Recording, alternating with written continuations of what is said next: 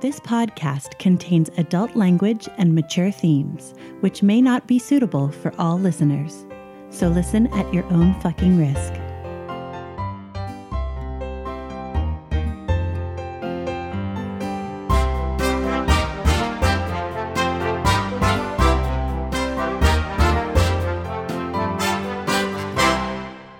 Welcome to Essential NPCs, the podcast where we sample some of the best And possibly some of the worst. tabletop RPGs. I'm Tommy, And I'm Addie. and you're listening to Series 3, Episode 11 Cat Monsters Part 2. oh, All right, we did it. We finally have the rest of the finale for you guys. Thank you for your patience, and I hope you enjoyed part one of the finale. Uh, I actually think it was uh, it was pretty good, and uh, I'm really excited for you guys to listen to uh, part two.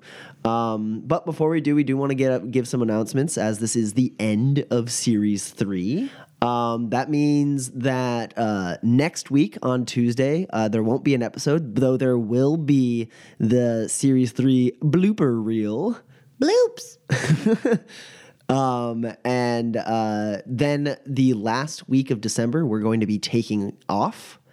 Um, coming to you the first Tuesday of 2017, January 3rd, we will begin Series 4, in which we will be playing Tephra, the steampunk RPG. Uh, I suggest you guys take a peek at that. Go to uh, go to Tephra's website, check it out. Um, we uh, we may have started recording on Series 4, and let me tell you, it's real fun. So uh, you guys should definitely check it out. But don't despair too much at the at the week long break. We may or may not have some nice Christmas uh, holiday gift for you guys in store.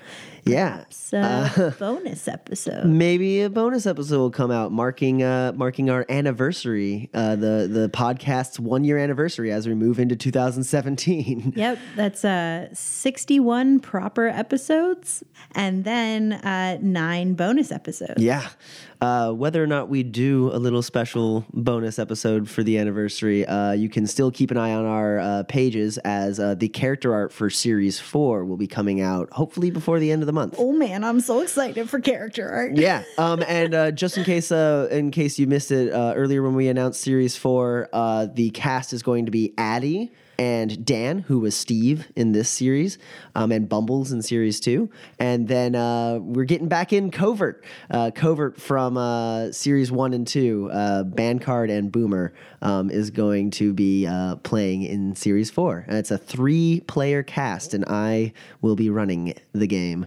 Um, definitely check it out uh, and uh, keep an eye out for any you know extra material we we spit out at the end of the month. Uh, but if nothing else, uh, check out the bloops next week. And if you're interested in checking out Tephra before we get going, um, you can go to uh, their publisher's website, which is crackedmonocle.com. Yeah, uh, they got some great stuff there. a lot of world history and stuff for you to brush up on if you're uh, if you're interested in learning the world before you listen to the podcast. But uh, we we've taken up too much of your time as it is. Uh, we know uh, you're dying to hear how series three ends. And also get to post game chatter. Yeah, uh, post game chatter will be following this episode. So once the episode proper ends, uh, we will be doing a sort of cast wide words with the GM, uh, talking about the the system, the series in general, and also answering questions from you guys, the listeners. So if you submitted a question. Stay tuned throughout the entire episode because we'll answer it. Uh, before we start uh, episode 10, I do want to remind you, the listener, what the advancement triggers are for this episode. Uh, characters will gain experience points if a celebration is had, an explosion alters a situation, a worthy enemy is exterminated, or a passenger reaches a destination. Uh, so, with that, uh, we can move on in to the final finale of Series 3, which is Episode 11 Cat Monsters Part 2. Enjoy. You guys uh, get down to the surface. Uh, what do you do?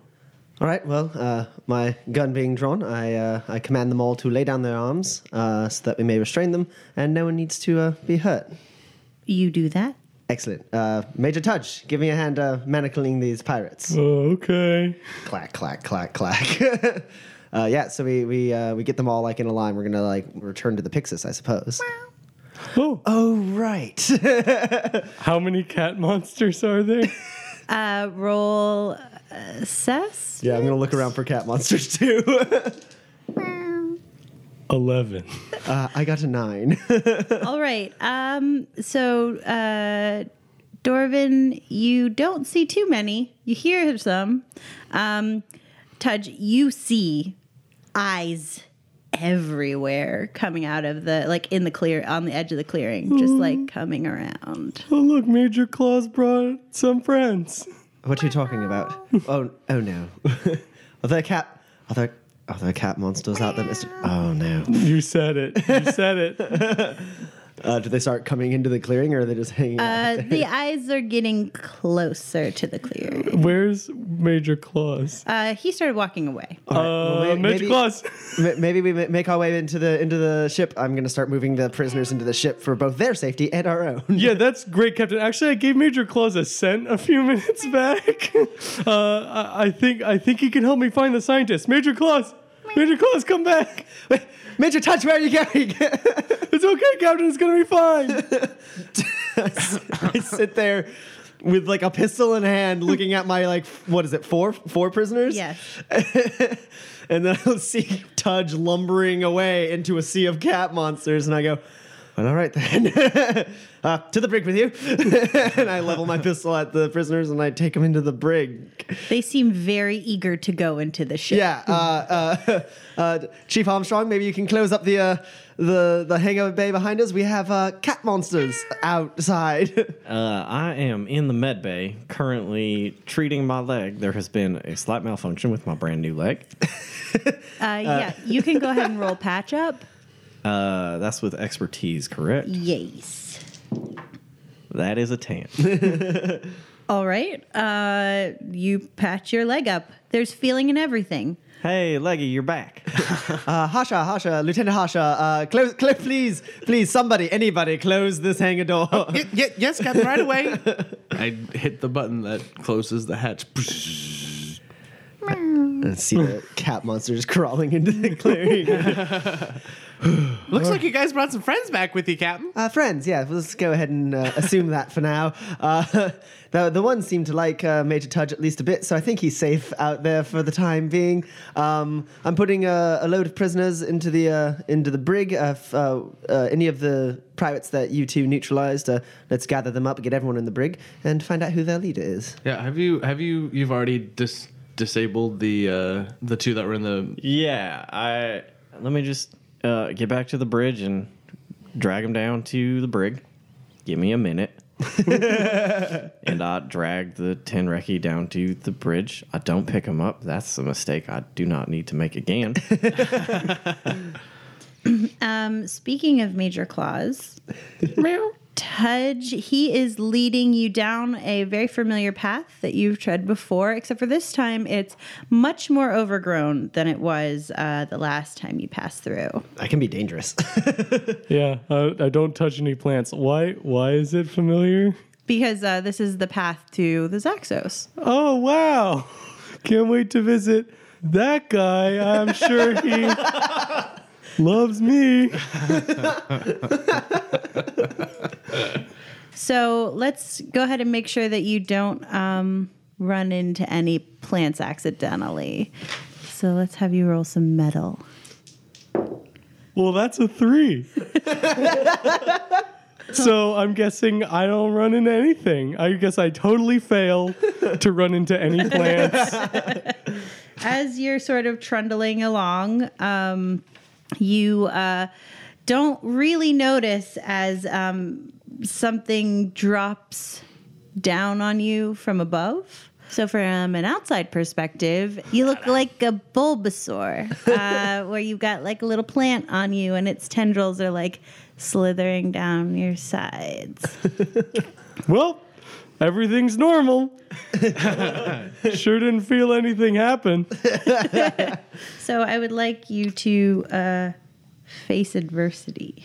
With with physique. Okay. Uh, that's an eight. So uh, you notice Oh, um, and manage to shake it off. But something bad happens. Oh, Let's say as you shake it off, uh, it goes and one of the tendrils rips um, a local vine. Oh no! Uh, okay. hey, Major Claus, any chance we could pick up the pace here? I start like trying to like nudge its haunches. I'm sorry, I'm sorry. Just you know, you see those vines creeping up. What are you doing to that cat monster? Uh, oh, uh, hi. and There. and you look up, and it is Doctor Amodin standing in front of you. Oh, Dr. Amodin, I've been looking everywhere for you. Well, here is okay. You have a cat monster in front of you. Yes, this is this is Major Claus. He's very friendly. All right. Well, well, what what are you doing here? You know, you know there are pirates on the planet's surface, right? What? Yeah. Somebody decided not to share that information. Who was that? Well, I mean, she was hard to get a hold of. well, well, where are the rest of the scientists? Oh, um, back. Uh, we moved camp. It was very dangerous treading back and forth. We lost all of the Marines. Oh no. Oh, Steve's gonna be so sad. But I was heading back to to pick up some things from the last camp. Oh, you you can't go over there. There there's a bunch of pirates there. Although I don't know. I think I think the captain captured them actually. So, uh, well, yeah, I- I'd be happy to escort you if it's dangerous. Uh, I, I'm very good at avoiding plants along the path. Oh, except for those vines behind me that are chasing me right now. Oh, well, if you're very good, maybe you should go first. Well, yeah, I am assigned to protect you, so uh, you know, Aw. GBC and all. My hero. Okay, uh, so yeah, let, let's go. I guess we're down in the brig at this point. yeah, we're, we're collecting the uh, we're collecting the leader of the pirates. Captain, where's Major Tudge? Uh, he went into the forest with a cat monster. Just with a cat monster? Yeah, um, Major Tudge. Oh, what's, yeah? your, what's your position? Are, uh, where's that? First off, are you safe? And also, uh, is uh, is that creature leading you somewhere in particular? You said it had a scent. Oh yeah, yeah. I actually found Doctor Amodin. Ugh, Slashes vines. yeah, uh, she she was she needed to come back to the camp to pick something up. So uh, I, I'm escorting her. Apparently, all the scientists are at a different camp by the Zaxos. I think. All right. Uh, continue on your present course, Major Tudge. I close the com for a second. I look at the pirates. I'm like, who are you waiting for? Uh, we're we're not rightly sure. She's supposed to show up. Uh, some Carmani lady. Were you expecting her to land a, a vessel and join you here, or were you picking her up? What's in it for me? I look at Steve. I don't shoot you a bunch. Oh, no, she's here already. uh, I go on the comms back to Tudge. Uh, Major Tudge. Ah, yeah. Woo. Oh yes, Captain. I believe the pirates are here to pick up Dr. Amodin. Apparently, we've been had. Oh no! Uh, if they're trying to get her, I, I shouldn't Wait. bring her right to them, Wait, right? no, don't. s- Oh, damn it. Major Tudge. Ted, I need you to uh, brace for impact. Well, I'm uncomfortably good at that. uh, nine. All right. You turn around just in time to see Dr. Amodin coming at you with a syringe in one hand and some sort of ball in the other. Oh, no. This is the worst game of fetch. so she uh, breaks her her um, syringe on you, uh, but uh, so you successfully avoid her physical attack. Sure. Uh, but um, the complication is that she takes that ball stuffs it in your pouch, and then rakes uh, whatever was in the syringe across the top. What? Betrayed by my own pouch.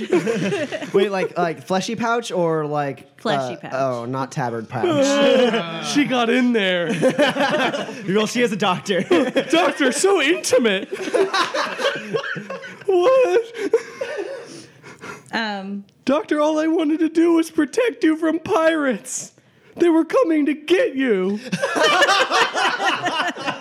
Major Tudge, you don't understand. Uh, they they were coming to get me, to get me off of this planet. It's horrible. GBC just keeps dropping us places, and they're horrible, and then they drop us another place, and it's and this is the worst. The the nothing here is friendly, except for apparently your cat monster. But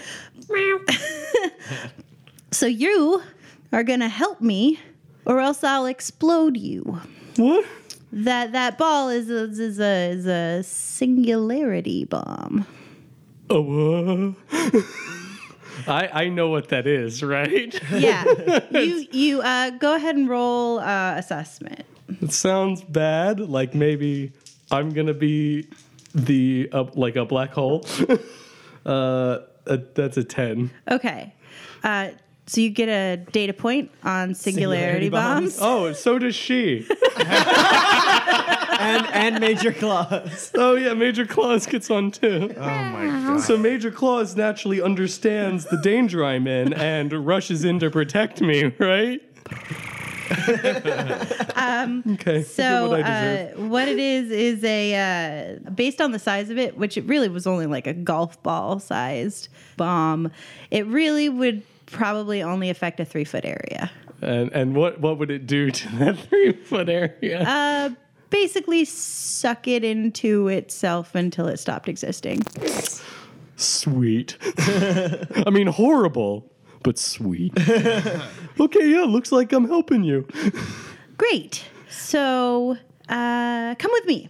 And she turns around and starts walking towards this access cage. What are you guys doing on the ship? I have a question.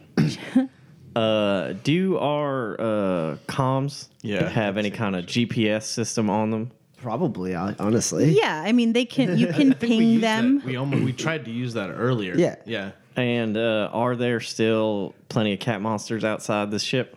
Uh, you take a look out of a porthole, and there is a herd of cat monsters, and some of them are fighting.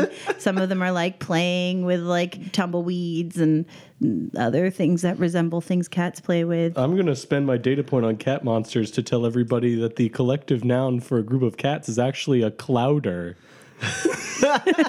Lieutenant Hasha, Yes, Captain. we need to uh, relocate ourselves. We're surrounded by cat monsters. There's not much we can do. Uh, On my way to the as bridge I say now. the word cat monsters, an entire chorus of meow. Precisely. Um, so let's uh, let's commandeer this ship. Uh, take uh, take her up in the air.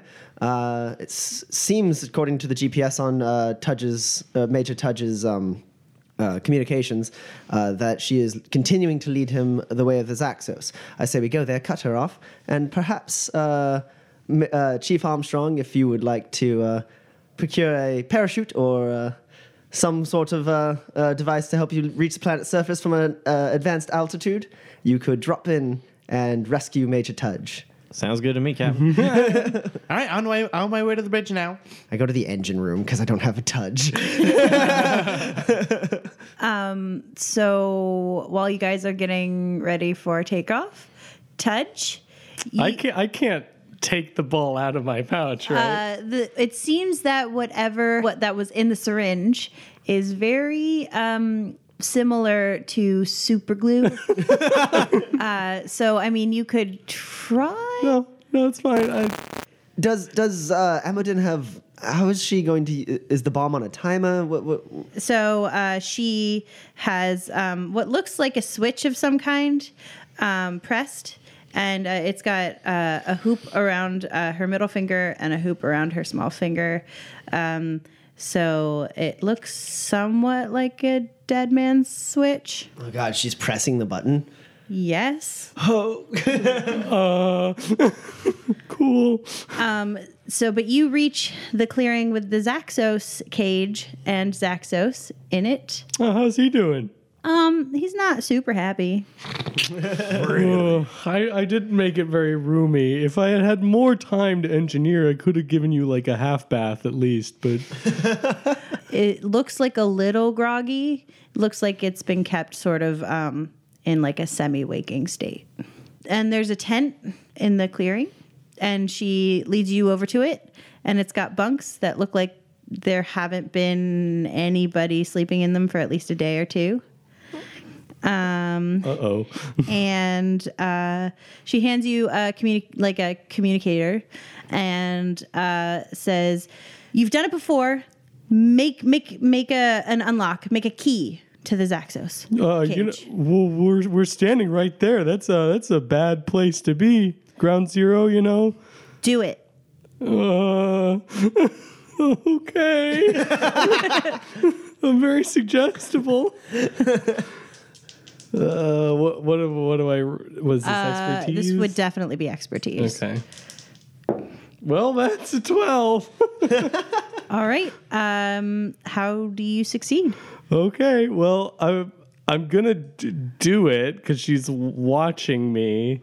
Uh, but yeah, if if she presses the release the Zaxos button, uh, can I have it like disable electronic devices slash detonators in a nearby radius Yes. or or jam? Localized DMP. Yeah, yeah, a little signal jammer. yeah, you can totally do that. That is um Cool.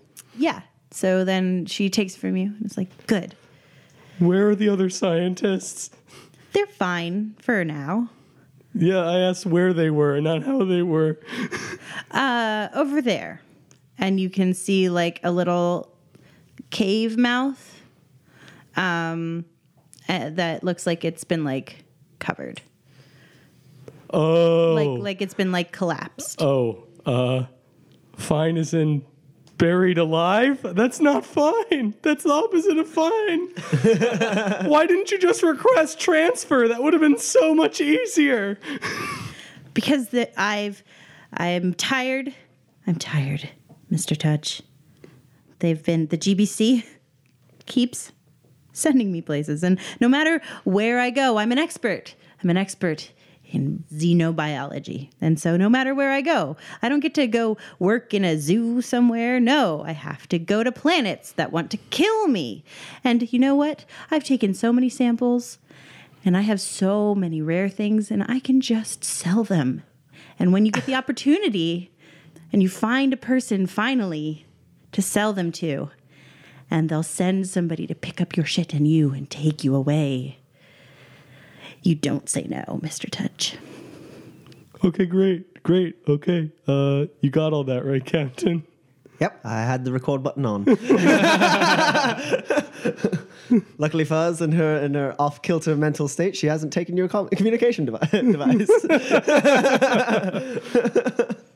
uh, also, we're in two. We're, we're in tow. We're almost there. We're going to drop in on you and, and try and rescue you. Oh no, you're not gonna come and get me, Captain? What a horrible thing! No, don't- You're just gonna leave me here? Major Tudge. Uh, so, uh, can hear the like engines of the of the ship like, coming closer. and and I, I wink into the com.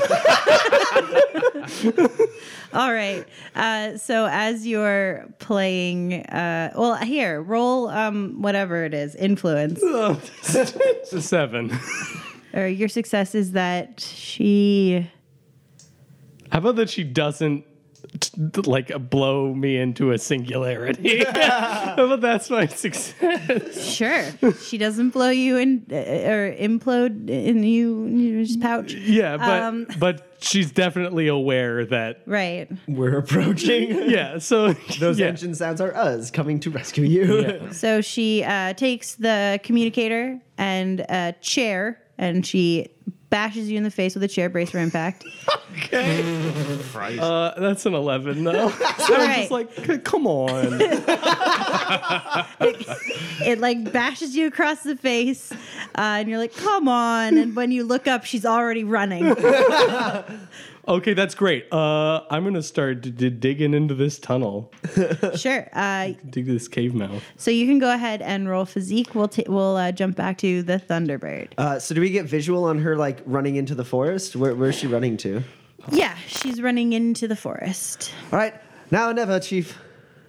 Uh, all right. So, um, do they have like grappling hooks on this ship? Because grappling hooks is quieter than jump jets. They have a winch. Yeah. Your jump jets are not going to be louder than the ship. Yeah, That's a good point. All right, yeah. So I take some of their jump jets, strap them on. We uh we crank open the door. I guess not crank. Yeah. We just hit the button. Getting in position now, Steve. Uh, And so I like I, I'm trying to get the ship into a position so basically like fling him out the door. you power slide him. you power slide him out. yeah, yeah, exactly. You hear a bunch of screams from the bridge. um, all right, you can go ahead and roll face adversity. All right, that is a 12. All right, you. No, pow- sorry, an 11. It's 11. All right, so you succeed. How do you do that? Um, so we're the route that we're taking, like the doors kind of uh, facing towards the back of towards the aft end of the ship. Um, so I crank up the like aft right uh, thruster and uh, cut out basically all the rest of them. So I'm using both, pretty much just gravity and and some centrifugal force. The ship turns all the way around almost on a dime. And uh, Steve, are you just like? oh, I'm- I'm in position and ready to go. Uh, so the, the ship whips around and Steve's like right at the perfect angle that he just slides out the door and I'm, I'm I just make a slingshot at the doctor. Neat. All right, so um, Steve, I need you to face adversity. That is a 13. Uh, I fly out that sucker like Superman. you do, uh, and into the forest. Uh, so I will, um, as soon as, uh, as long as I think the ship's engines are covering the sound of the jump jets, I will uh, maintain position over the doctor until I, I find an opportune moment to get the jump on her. Uh, if it seems like we're getting far enough away that she might hear me, I will uh, start jumping uh, tree to tree using the jump jets strategically to Tarzan my way to her. So you were successfully slingshotted over the canopy, which means that it's very hard to see anything on the floor. Uh, so uh, you will have to um, roll assessment to find her first. All right then. That is a seven. Okay, so you spot her, definitely, but something goes wrong. All right, I spot her definitely, and uh, I make my way down, and uh, on my way through the canopy, my jump jets are disabled by carnivorous vine, All right. and uh, I have to continue the pursuit on foot. Okay, so you do. Uh, between the two of you, she's also very stealthy. So between the two of you, you're having a stealth off. Oh man, cat and mouse. Um, it occurs to me suddenly, Lieutenant Hasha, uh, that device she had uh, Major Tudge create was probably to release the Zaxos on us as we land here. So uh, let's quickly land, get the uh, get the science uh, science crew uh, in tow, and vacate this premises immediately. hey, okay, Captain, you got it. Uh, landing's gonna be a little bit tricky, so hold on. We've done it once before. Well- Just do one of those vertical combat landings. I've done it once. Let's see Standard if I can do procedure. We'll be fine. Everything will be totally a okay. No problem, Captain. Here we go. It's a seven. No, it's it's an eight. It's an eight. It's an eight. But still, something Same as a goes wrong. Yes, Right. So are you trying to land vertically like before? because well, I'm going in between the trees. That's pretty much my only option. Pretty much. yeah, there's no landing Okay. spot big enough for. So uh, you land, but something goes wrong. Yeah, I, I, I land the ship, but I, I come in a little hot on the landing. Uh, so the rear thrusters, rather than like pushing the ship up and doing a nice gentle like little plink of a landing, I just kind of like crash landed. so uh, the rear thrusters aren't really effective. I'm not sure the ship's going to be able to take off again. This thing doesn't handle like the Pixis, does it? These pirates just don't know what they they haven't even made any mods to to the navigation of this thing. It's so hard. All right, so so the ship is no longer able. It's definitely like Well, pinned unless to unless we pull it from the nose so that I can use the front bottom thrusters. Um, well, we have a ship of our own. Uh, XO Mabel. Yes, Captain? Uh, I believe we need you to relocate the Pixis and come uh, come rescue us. We are in a bit of a we we don't have enough time to repair the Thunderbird that we've just damaged, and we need to escape. Uh, the Zaxos' uh, release is imminent. Oh, well, that's not good. okay.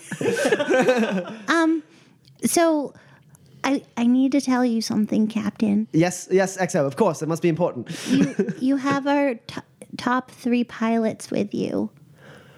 So the right, only it goes one Lieutenant left. Hasha, Chief Armstrong, and then myself. Right. The o- the only one left is Lieutenant Grundlefug.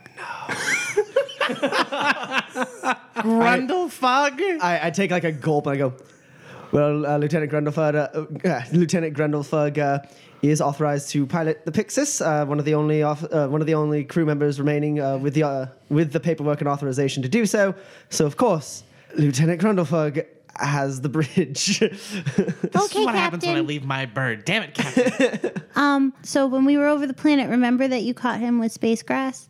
I'm, I'm, I'm aware. That doesn't wear wear wear off until like a couple hours from now. He just needs to fly the ship over here. You can take the shuttle down and get Lieutenant Hasha at the bridge as soon as possible. We don't have time, Lieutenant XO Mabel. Okay. Be right there. I hope. Captain, if he makes it over here, I fully expect him to. s- I fully expect you to slap him with something for flying under the influence. Of course. so, Lu- Lu- Lieutenant Lieutenant Grundlefug's a, uh, a lieutenant on the ship who just sits and smokes weed, right? Space weed. Space weed. Space grass. Space grass. Space grass. Sorry. He smokes space grass. his, his father is a very influential person. Uh, I hope he at least smokes out the window. Okay, so uh, the Pixis is on its way. uh, wh- where's what's what's Chief Armstrong's location? Do I see it on my? I can do a quick scan, Captain. Uh, much like Tudge's, uh, he pings as well, unless he's turned his ping off to be extra stealthy. Also, where's she going? There's two ships on this planet, and we own both of them. Uh, she seems to be making a circle back to uh, where the uh, Thunderbird just landed. Oh. All right. Well, perhaps if so, I can see that. I can see that that's the motion he's been making, like a a, a long way back around. yeah. Um, I could possibly go cut her off. Uh, if Lieutenant Hasha, you'd like to assist Major Tudge in the uh, rescue of the scientists. Absolutely, Captain. Um, just real quick before I do that, can I do one thing? You can, uh, of course. Um, I would like Hasha to.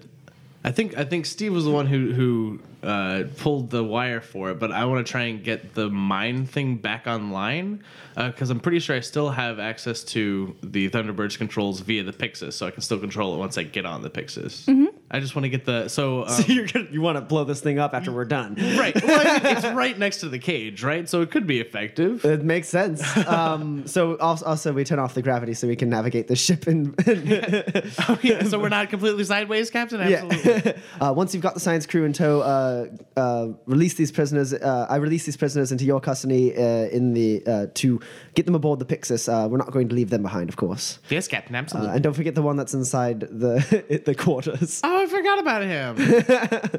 Dunk, dunk, dunk. Hello?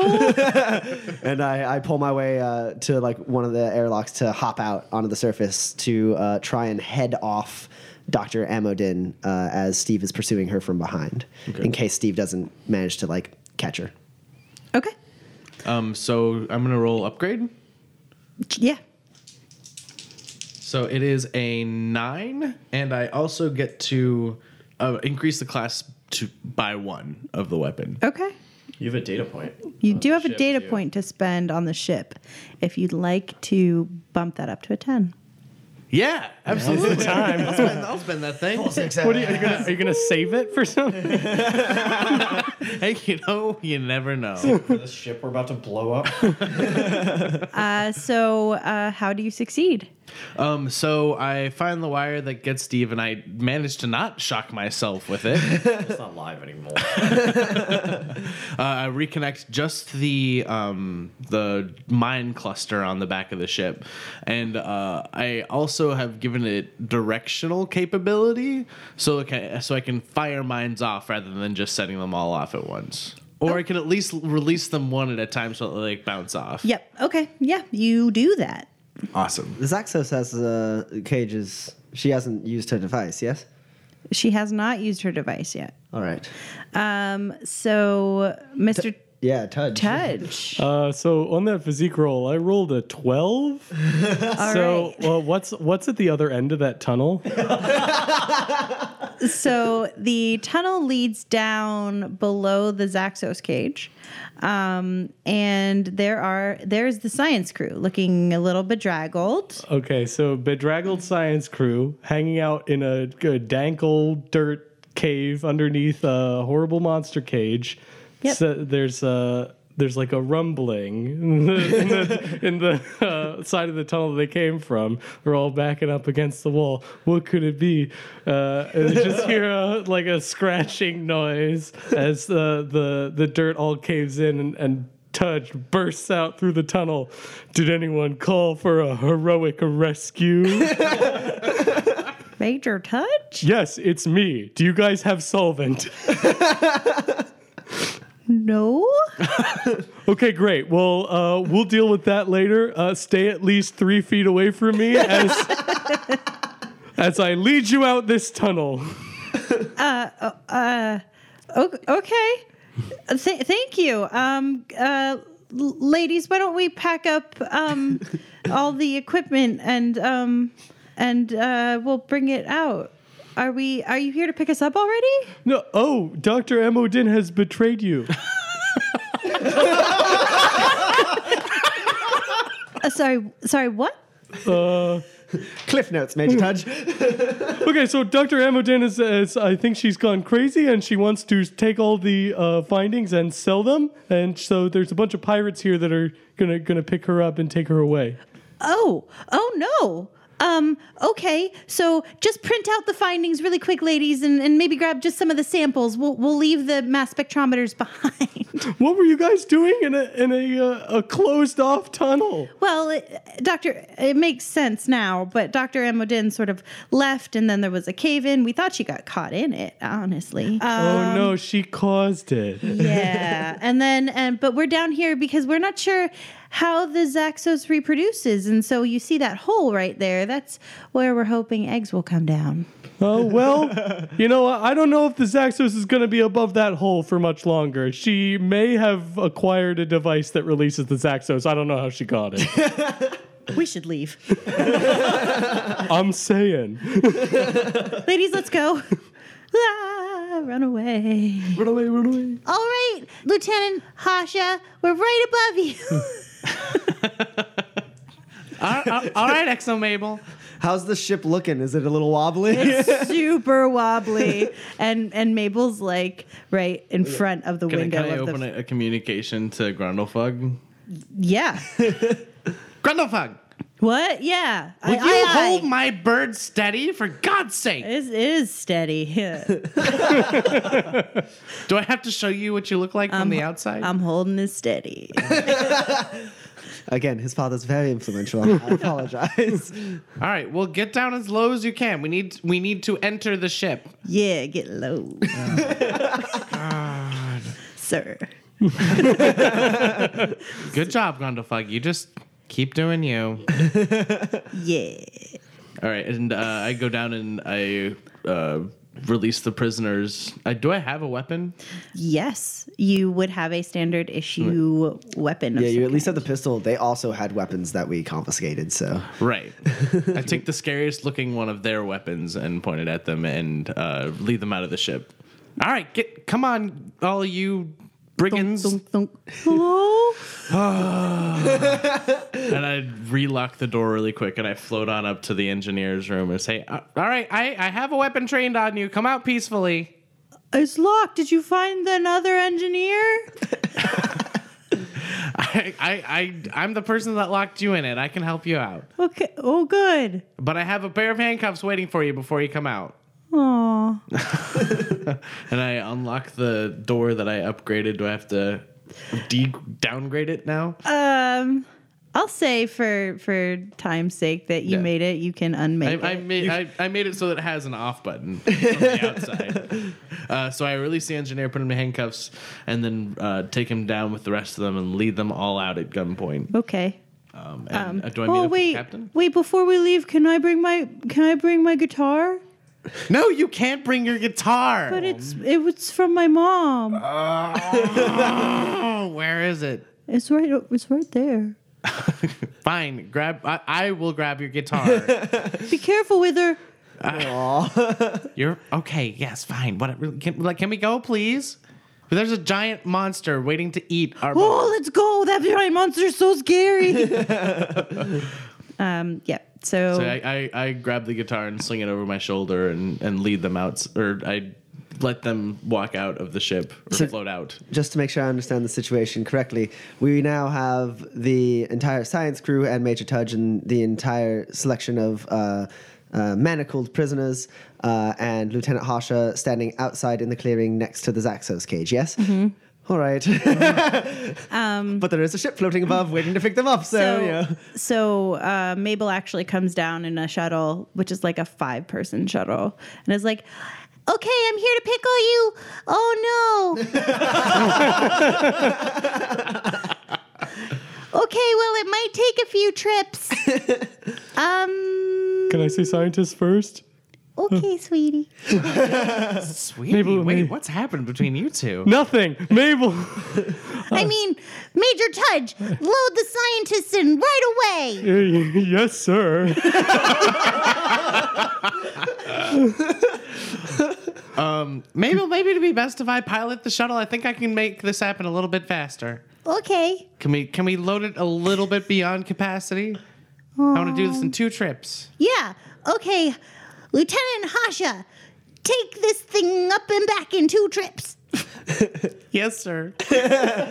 How's it going in the forest with Steve and uh, eventually maybe me? All right, so uh, you guys are able to catch up with her because she uh, has reached a, uh, sort of like a like a case. Uh, she she's gotten to a case and she's like currently like unlocking it like briefcase style. So you, you're sneaking up on her. no. Oh, you're sneaking up on her. I probably haven't gotten there yet. Yeah, Uh, can I see anything in this case? she hasn't opened it yet. She's op- in the process of unlocking it. All right. Yeah, I will. Uh, if there's any way to get above her and drop down upon her, I will. You are surrounded by trees. I climb up one and uh, sneak attack off it. All right. Uh, can you? Uh, I think we'll roll this all into one launch assault. Uh, that is a nine. Can I use my data point on Cozy Lingoa culture to have a better understanding of the trees and how they work and how to best use them to my advantage? and all the other dangerous, dangerous flora here.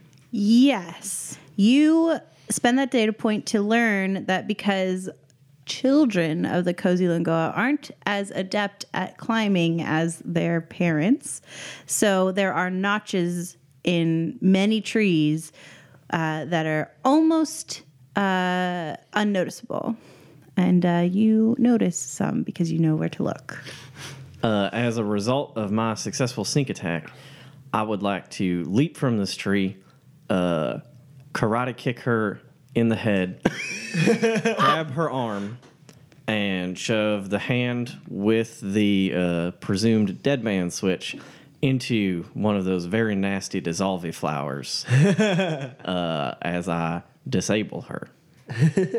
So you do. And she screams and passes out from the pain.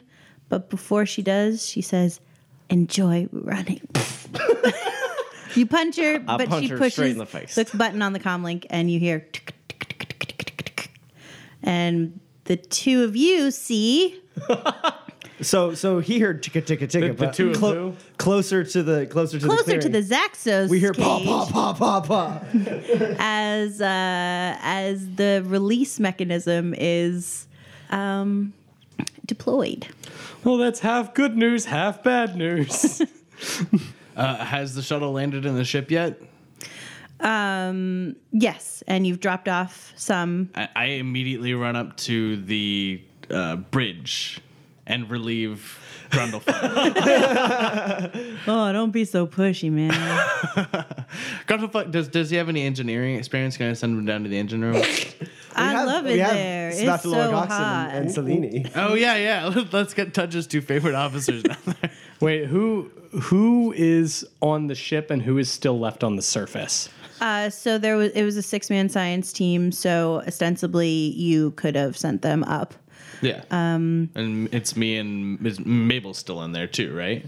Is Tudge minding the pirate prisoners? Is that Tudge is minding. Yeah. With little Stabby. so? Tudge has. Tudge has oh no! You've been practicing for this moment. I was born for this. yeah, so you're on the surface with uh, the pirate prisoners uh, holding little Stabby, and everyone else. I think the science crew, uh, Hasha and Mabel, all made it back up into the ship Yeah. as the Zaxos gets released. Yeah. Uh, and you hear, well, Tudge, you see, ah, no, ah, run, and they all run. The, the pirates do. No, wait, guys, it's gonna be easier if you all stay here. Um, oh. so I'm I'm at the controls. I say, Tudge, get a, get as far away from the Thunderbird as you can. What? Oh, okay. Uh, I run away from the Zaxos cage. the pack of pirates are running in with uh, with manacles into the forest, and you like are following them. yes. Little stabby in your teeth. Cannon. Um, what what happened with the uh, with the singularity bomb? Is It's still in my pouch. Uh, well, the Zaxos comlink uh, release button also is a localized EMP. ah so as her hand got dissolved and released the bomb on the singular or the trigger on the singularity, it had already been hit with the EMP of the Zaxos release. Okay. So so it didn't send the signal. just barely safe. for now. Um, I release one of the mines, the one that's like kind of on top, so it rolls down the rest of them and moves towards the cage. Sure. um, and then I start chasing after Tudge, uh, tracking his position. yeah. How how um, cumbersome is this Zaxos re- uh, release? Is he like free immediately, or does he have to like No, so it's sort of like um because there are 12 uh trees, they've been bent that way for a while. So there he has to sort of he she it, they z um has to uh figure out uh that it's actually free. So right now it's like poking around. uh, It's- pushing pushing the Yeah. cage off of itself? you know. Um Does uh, you released a mine towards this Zaxos? but did you detonate it? It's not detonated. No, I'm. I. I'll, I'll actually release a couple more and see if I can just kind of get. I won't be able to get an entire perimeter, but if I can have them ready to. so as you release them and they're activated, um, they start forming a net. They Oh. like they turn into like uh, like four by four squares or hexes or pentagons or something. Dope. I then I release them all. I think that's a good idea. Okay, they create they like stack up as a net. Uh, cool. And I'm. Uh, I'm chasing Tudge, so I guess what I want to do is get ahead of where Tudge is, where he's heading, so that I can land and pick him up. Okay. Are you doing that in the shuttle or in the Pixis? Uh, in the Pixis. Uh, Tudge, one of the pirates didn't run away uh, and is chasing after you because you have his guitar. Hey, uh, wait, aren't you supposed to be running from me? Or, I don't know, the monster? You have my guitar. Oh, hey, can you, I don't know, really quick compose a song that basically tells your friends that they have to come with me if they want to live? Well, I don't have my. gu- You have my guitar, Here, here's your guitar. uh, but I am handcuffed. Ah, here, you're not handcuffed anymore. I, I, s- I little stabby his manacles. All right. so he takes his guitar and he's like, "Brrrring." Here, I'll, I'll do a duet. Come with me if you want to live. You have to come with us if you want to live. You're going to die. If you don't come with me, there's a giant monster who's gonna eat you. Okay. uh, he accompanies you beautifully. You're very good at that. Uh, roll influence. yes. That's the only thing we're missing was a bard. That's four. I'm gonna spend my data point on the pirate ship Thunderbird to make it a five. Uh, so yeah, they don't return. Okay. Oh, you can't save them all, Tudge. No, I'm not Tudge. What's your name? Barley. Hi, Barley. Hi. Can I ask you a huge favor? Sure. Can you cut me open? What? I just. So my pouch is sealed shut right now. I, I'm sure you know how terrible that is. Uh, I just need you to, you know, cut this adhesive strip here. I'm a musician, not a doctor. yeah, I really should have asked one of the doctors to do this. do I rejoin or do I join up with uh, Yes. Armstrong at this point? Uh, so uh, while the captain's on his way here, I, I get my com, my you know, my communicator out. I give Ralph a call. hey, Ralph. Uh, just so you know, the Zaxos is loose. what? Uh, maybe tell everyone, and uh, I'll give you a call later. All right, bye. Click. Now, what's in this briefcase? Uh, it's more like a trunk than a briefcase, but with like a briefcase style opening. You know, like the tink tink. Um, and inside is all kinds of like specimens um, from what looks like five or six different planets. These she's been collecting these for a long time, and uh, on the inside. Uh, on the top, there's like a like a mesh with like letters and folders and research, and um, some of them look like research notes from her, and then some of them look like correspondence in, like actual somebody printed out the correspondence. All right, well, I will pocket the correspondence to review at a later time, latch up this trunk, throw the doctor over my shoulder, and make my way towards the ship sounds. Is this trunk big enough for him to carry, or Uh, so yeah, you can carry one or the other, but not both. But luckily, Dorvin arrives. uh, yes, I'll I'll, uh, I'll take the trunk. All right. Uh, looking at these specimens, she could have fetched uh, quite a price on the black market. Perhaps uh, we've found our connection to uh, the nefarious Orash Kur here. That does seem to be the case. Uh, I have been standing here a while, though, and the plants tend to converge. We should walk and talk, Captain. Yes, uh, I pick up. I pick up the the case. Um, what's uh so like the sound of like the Zaxos releasing? We should also move. rather- yeah. Um, perhaps we uh, we go tor- towards the original clearing uh, so that the Pixis can come pick us up after she's uh, after she's done collecting Tudge and whatever prisoners she can find. That way, we're not walking anywhere towards where the Zaxos is. Sounds good to me, Captain. Uh, so you can go ahead and pick up Tudge. Sure. Uh, Tudge, I'm gonna ping you ping you a location. I'm about to land there now. Okay, just just be warned. I still have a what I think is a live singularity bomb on my person. Oh, that's a good thing to know, Tudge. Thanks for the heads up. I'll get the doctor ready for you. Much obliged. And I message the doctor with the situation. I say, "Everybody, hold on! It's another combat landing." Uh, all right. So I find a little like it's a little space in between the trees, but it's still like I'm gonna be scraping it against a couple of trunks. Uh, that is a ten. You succeed and no scrapes. Woo! Not even a scrape. All The, right. the Pixis handle's much better. oh, this is so much easier. Um, so I, I land it and I uh, get ready to lower the door, but I know that we're rife with cat monsters in this neck of the woods. So I, I wait till Tudge is in sight before I do so. Yep, you Cool. get in sight. I lower the door, you hop on in. And with Barley, my new friend. Is that the music that I was hearing over the com? Uh, no, that was different music. I was not involved.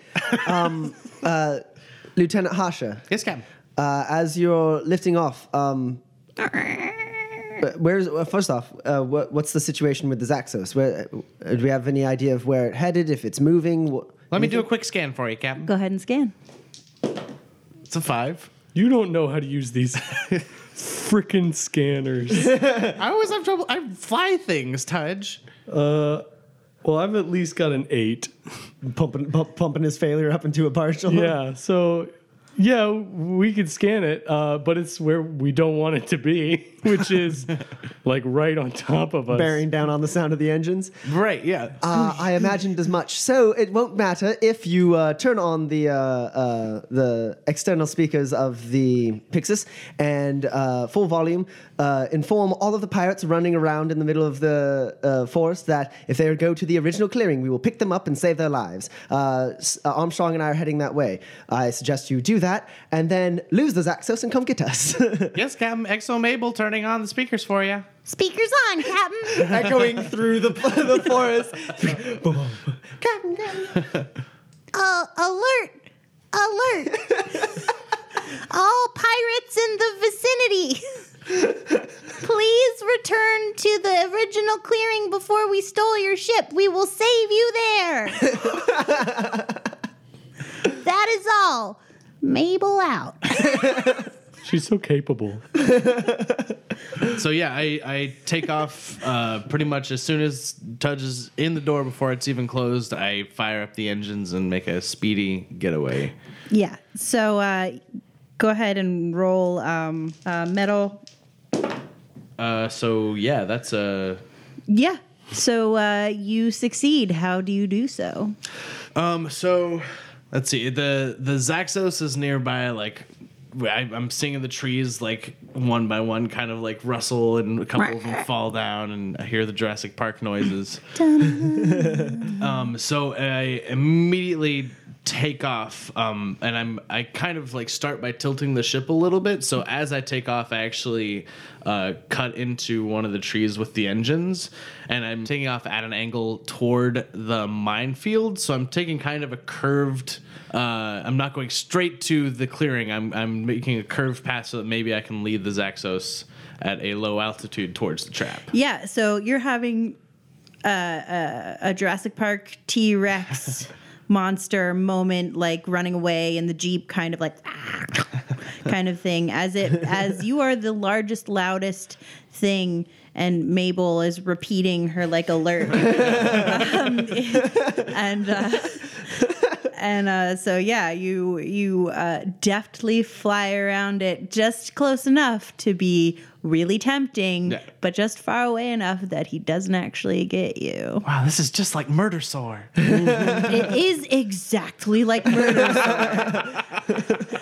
um, and yeah, you roll him right into the minefield, and it's like boo, boo, boo, boo, boo, boo, and and he's like, you know, his little arms, all six of them, like wave back side to side as he like falls over and is like "Ah," on the ground and twitching and stuff. So, would you say that an explosion has altered this situation? Would you also say that, a a worthy- worthy enemy has been exterminated? Yes.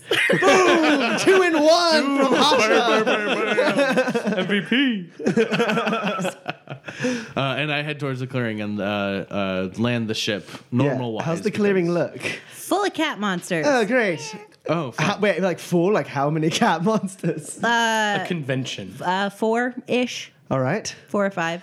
Most of them have dispersed at the sound of the Zaxos. Yeah. Uh, do they? All right. Well, I guess we hang out in the trees and try to hide from the cat monsters for the time being until we see the ship land, and then we'll make a mad dash for the ship. Do any of the pirates go out into the clearing? Just like willy nilly, like, oh, save me. Oh shit! Yeah. Do, do we have to save some pirates from the cat monsters we've led them to? Uh, so you see one run out into the clearing, do like a double take, and like back up.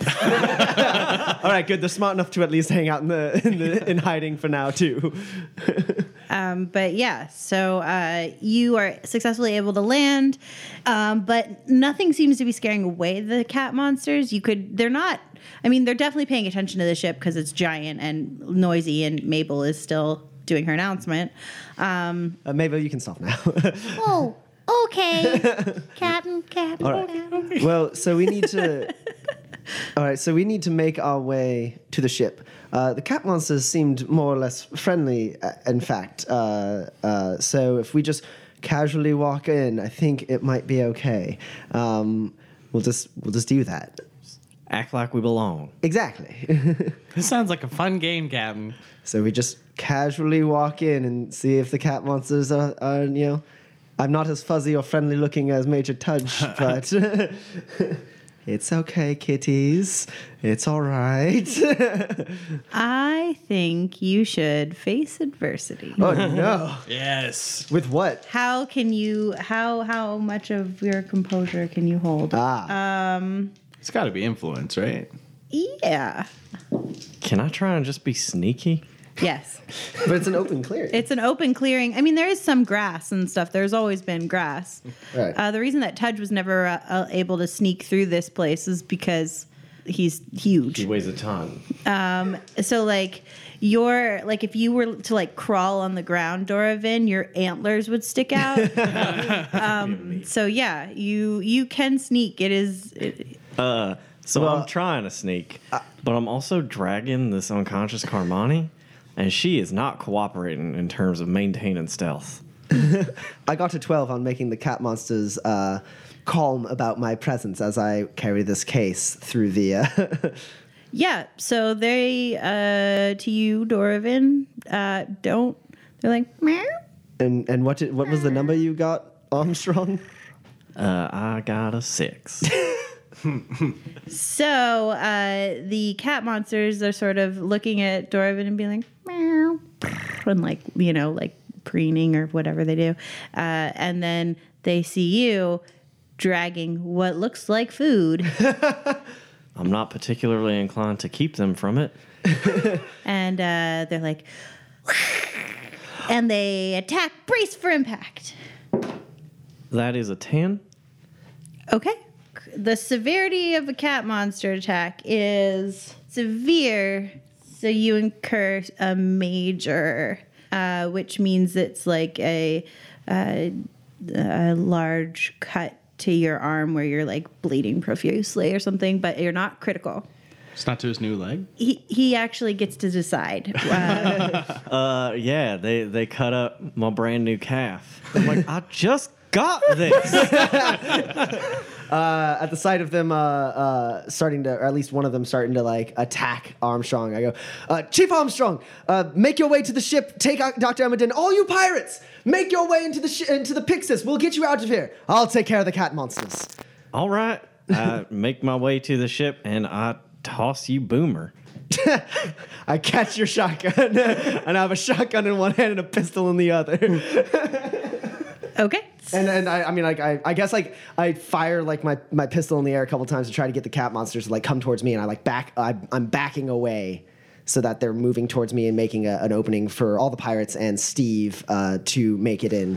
Um, I guess I drop I obviously dropped the case of uh, specimens, but uh, Steve has ammo in still. Yep. So, um, Steve, you are able to disengage if you so choose, um, and take the doctor to the ship. Yeah, I, I make it to the ship. Uh, the pirates, only two have shown up. The other um, either didn't want to come or was murdered by foliage. Um, and uh, they all make a break for it as the cats sort of like start to circle the gazelle. All right, well, GBC regulation strictly forbids an officer from fatally harming any untested wildlife, but You explain to the cat monsters. I do. I say this as they're circling around, and then I go, but regulations be damned! and I go into a Nyloth battle rage.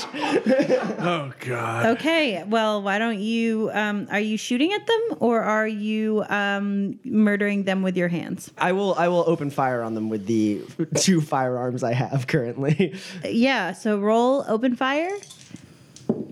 That's a ten. Okay. Uh, so you win the engagement. Describe the shot by shot of the fight. All right. Well, there's four of them. I have two firearms. Uh, obviously, as soon as I, I yell, they come at me uh, from all angles. I duck under the first stripe as one of them tries to pounce on me from behind. I duck to have it collide with another one. That leaves two that are remaining. I aim the shotgun at one, I shoot it, and uh, it goes down. And then I uh, take a couple fires with my pistol to take uh, take down the other one. That the two that have bumped into each other turn to face at me and part ways so that they're attacking from two angles. I wait for the first strike. I catch that one with my bare hands, pinning it to the ground. At that moment, the other one jumps on my back and starts clawing at my back. Luckily, my uniform has a shielding uh, unit, and so I'm uh, I am safe from harm there. As I crush the neck of the one I've pinned to the ground, and then the one that is clawing on my back, I rear my head backwards, puncturing it with my horns, and rolling over, uh, scrambling uh, at it with my with my claws as I begin to shred its chest cavity open. And uh, once it stops fighting, I stand up and look for a new target. Roll assessment. Uh, Thirteen. So I see Chief Armstrong. yeah, so I made it to the ship. I handed off Dr. Ammo Den. You know, my new leg's not like fatally wounded. And a Nyloth in a battle rage is a hell of a thing to watch. So I just kind of sat down in the bay. and I'm like hooping and hollering, like, oh, hell yeah, Captain. That was sweet as fuck. and uh, and I, I see him there. Uh, he's the only living creature in sight. So I uh, lower my head, uh, raise up my hackles, and uh, let out a roar and begin charging at Chief Armstrong. And then I, I draw Captain Dorvan's night night gas gun and I pop him with a syringe. And I face plant. well, no, I'll wait till you get close enough that I just catch you. Aw. That's so sweet. Okay. uh, so uh, you will take the debility night night gas, All right, let me just write that on my sheet. um, and it will take you quite a while to recuperate. Do you guys collect the specimens? Uh, yeah, I think I, I think I trundle out like after that and it's like, okay, you take the captain. I'm gonna get those specimens. Also, I was carrying Dr. Amodin as a passenger upon my back. I believe she has reached a destination. God. yeah. Whatever, fine. Um, you still have a live mine in your pouch, don't you, kid? Oh yeah. Unless the doctor's already Oh, taken care I of thought I thought when, when we got there. Well, I don't know. We didn't do it. So, So Quint- Quintanilla comes into the hangar with a solvent. I'm like, here, I'll trade you. what? Um. Oh, what? What happened? It's a long story. The- the, the point is, I um, need you to open my pouch. I mean, Uh, not know- in that way. okay. Um. Yes. All right. Um. Tab it up. Nobody looked. and uh, she she looks at it and goes, "All right. Um, so as it stands, uh, I can remove some of the agent, um, but I will have to cut through the last layer. So um, Use this. I give her a little stabby. oh, um, I was just going to get a scalpel. Is there this a is sharper. All right. And so she uh, she dissolves most of it. It it like tickles and burns. And I like it. and then she uh, cuts uh, the rest of it, uh, which just plain old hurts. and then uh, she patches it up as best she can, and tells you to have no uh, activity for at least uh, forty-eight hours while it heals. What? Do you, how do you define activity? Oh, Pou- pouch activity. Pouch. Yes, I, I, uh, I'm not that pouchually active. All right. oh, right. Hang on. I reach in tenderly and I pull out the singularity bomb. Can I disable it? Uh, yeah, roll, uh, I guess, face adversity uh, with um, expertise. Eleven. All right, you disable it. It's my singularity bomb now. I'm going to put it on my mantle. Okay. All right. Uh, we, we escape, right? We leave this planet. Yes, you peace out. I let myself into the med bay and patch up my leg. Next to my unconscious body. Yeah. Everybody except for uh, H- Lieutenant Hasha is uh, in the med bay at the moment. Maybe, XO Mabel, should I take off? Yes. Head back to the Lofton. Y- y- yes, yes. Let's go there. Going, going to the loft. Okay. I that- and then put Grundlefug in charge and and Sebaftalor Goxen in charge of and some other pe- and then get everybody we're gonna have a party.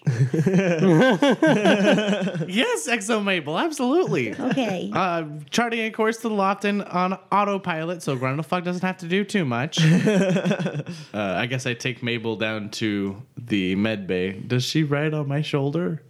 Yes. Yes. What's going on down here?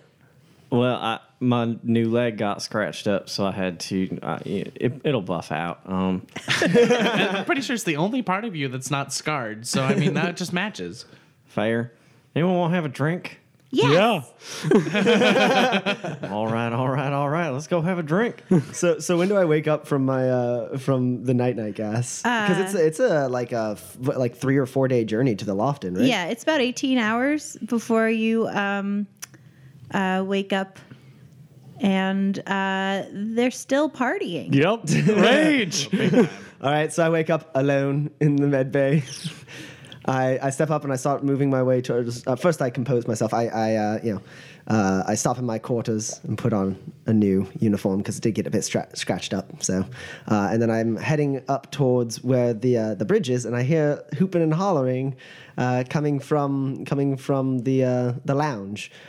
So I I go and I open up the door. Whoosh, and I see effectively my entire crew uh, uh, having a party.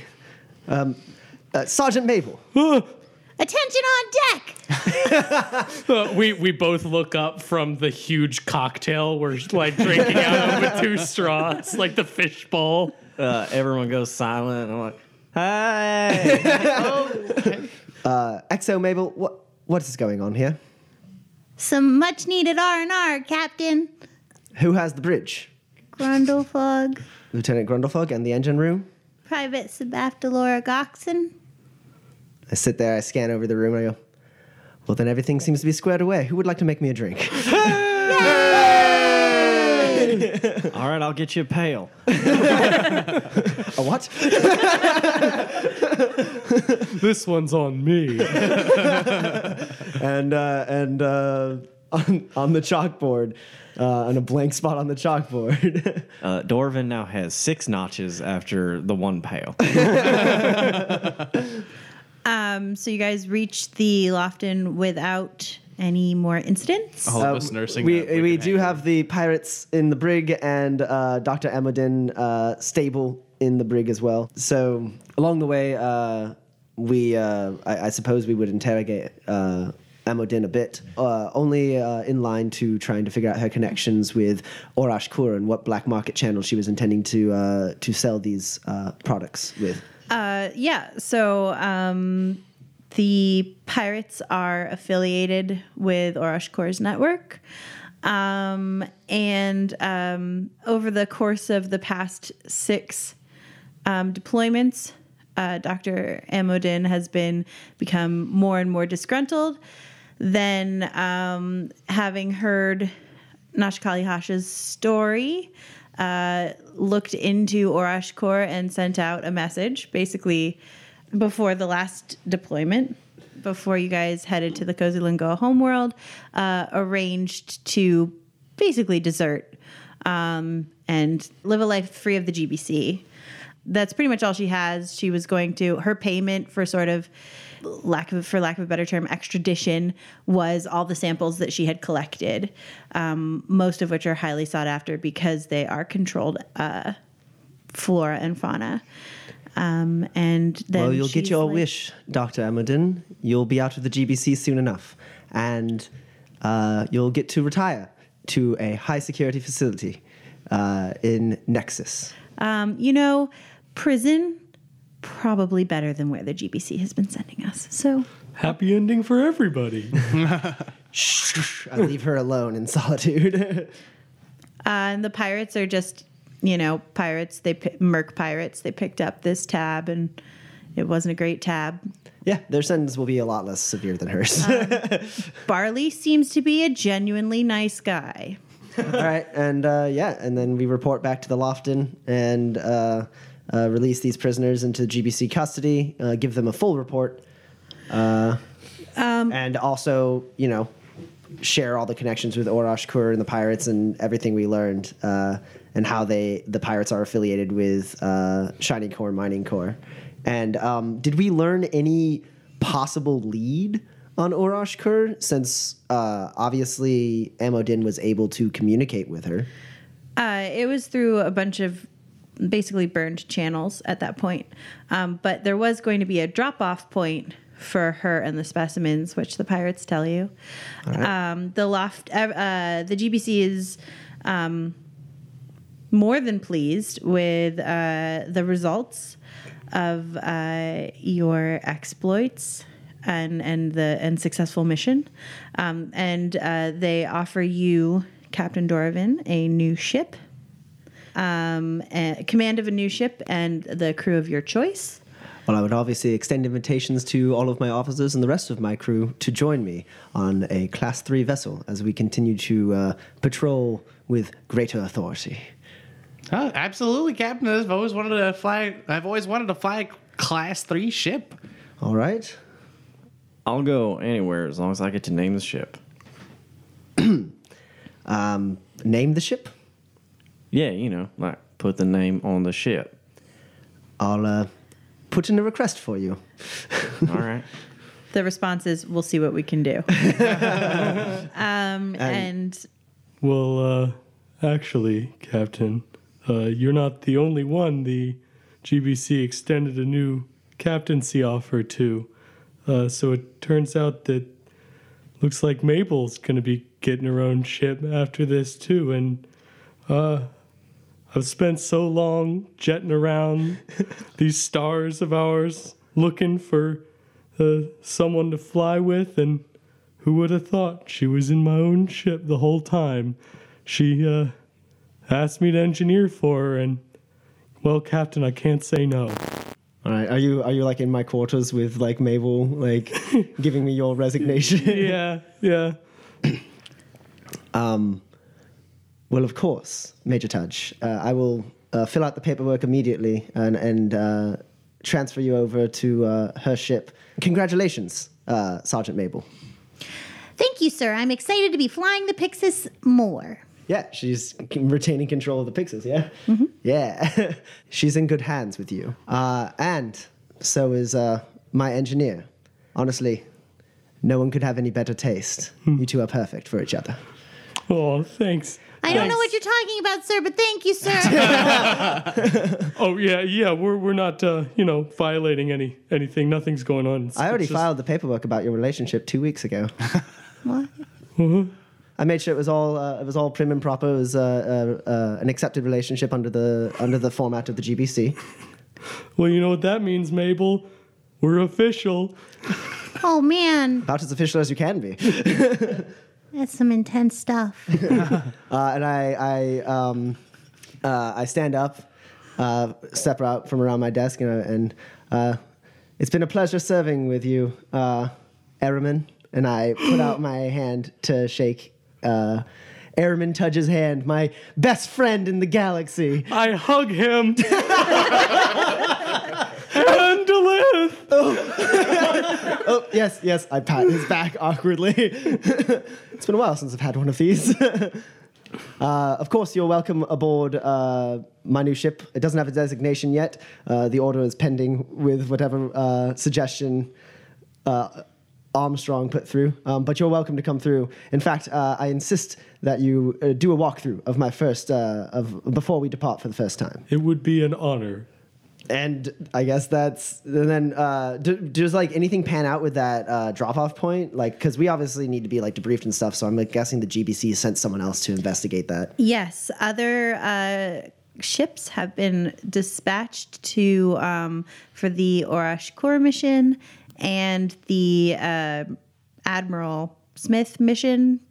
Uh, and um, and you have been given uh, new coordinates, which you will head out uh, to soon.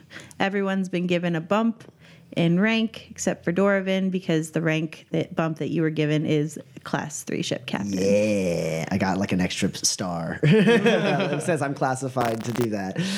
And with your mission coming to a close, that is where we'll end. All right, so ending credit scene. uh, the the uh, the camera is panning over the Lofton, and you hear the audio of Dorvin being like, "All right, pre-engine checks. How are they looking, Nashikali? Everything's looking a okay, Captain. All right, Steven, how's the engine looking? Uh, it looks like an engine, Captain. All right, uh, all boards are green. Uh, depart at your leisure, Nashikali. Yes, Captain. let's go uh, do what we do.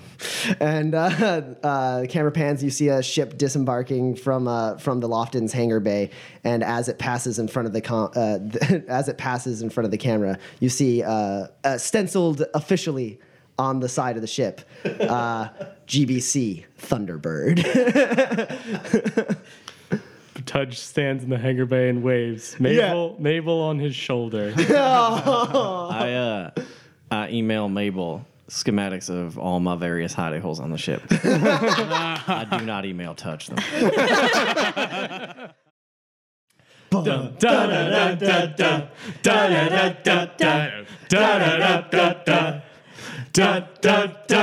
Beep boop boop beep. Series three. Uh, welcome to Series 3 post game chatter uh, for Uncharted Worlds. Uh, we just finished recording our final episode of the series, and now we're going to talk about it. All right, let's go through some introductions, uh, just so everyone can make sure we know they know what we sound like outside of character. I'm Tommy. You know what I sound like outside of character. You've been listening to me far too long. Uh, I played Captain Dorvin. Uh, I'm Dan. I sound like this. I played Steve. I'm Seth. I played Nashikali Hasha, and I don't have a Scottish accent. I'm Sean, and I played Airman Tudge. And I'm Addie, and I was the GM for the, the series. So, guys, what'd you think? That that was a hell of a campaign, a hell of a finale. I had a lot of fun with this system. When Yeah, Whirlwind. Yeah, Yeah. this system was really interesting. It mm-hmm. felt like a lot more work than any other RPG I've been a player in. Yeah, because it, like it's not just that you have options; it's that you have all the options. Yeah, it's not you- just like oh, attack, cast a spell. It's like go do something. I guess. Yeah, it's like you succeed, say a thing, and it's true now. I, I found myself working hard whenever you're like making a roll. Like, well, how could this possibly fail just in case? And how could it fail like half as much? and you have to balance uh, like making giving yourself consequences that like are appropriate for the fact that you didn't roll a full success and like you know impact further gameplay that are actual consequences Yeah. instead of just being like i stubbed my toe and then like keep moving on it's like no no no no which i mean that's where the gm comes in they and she has she's the final arbiter and be like yeah sure you stub your toe and then cat monsters attack you that's the trigger cat monsters attack you because they hate it when people stub their toes As usual. But we still did a really good job of like nobody made the planet crumble in on itself. There wasn't any any consequence that was too, far, harsh. yeah. what do you think, Addie? Uh, fr- uh, from that uh, from that side of the screen. Uh, there was only one part at which I was like, "Oh, I feel like that's not quite enough of the uh, of uh, of a consequence," and that was really it. Uh, so you guys were were pretty great at um, you know being like masochistic enough for me not to have to you know do anything. Uh, it was a really interesting system for me too because you have to.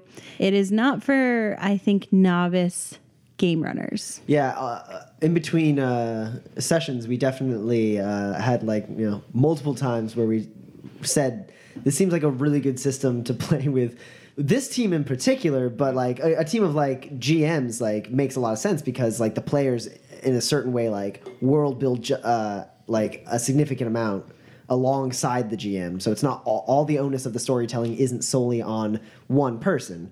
Uh, so if you have people who are you know skilled at like how to be like, well, this is what I would do if like one of my players rolled a, a partial, like I would make this like consequence. Um, and so like Dan has a lot of GM experience, Sean has a lot of GM experience, I, I have a lot of GM experience. I don't think Seth has GM'd anything. No, I've never jammed anything, and especially at the beginning, I found that to be a struggle. but but uh, You do have a unique talent for, you know, hamstringing your own character. yes. this, uh, this is true.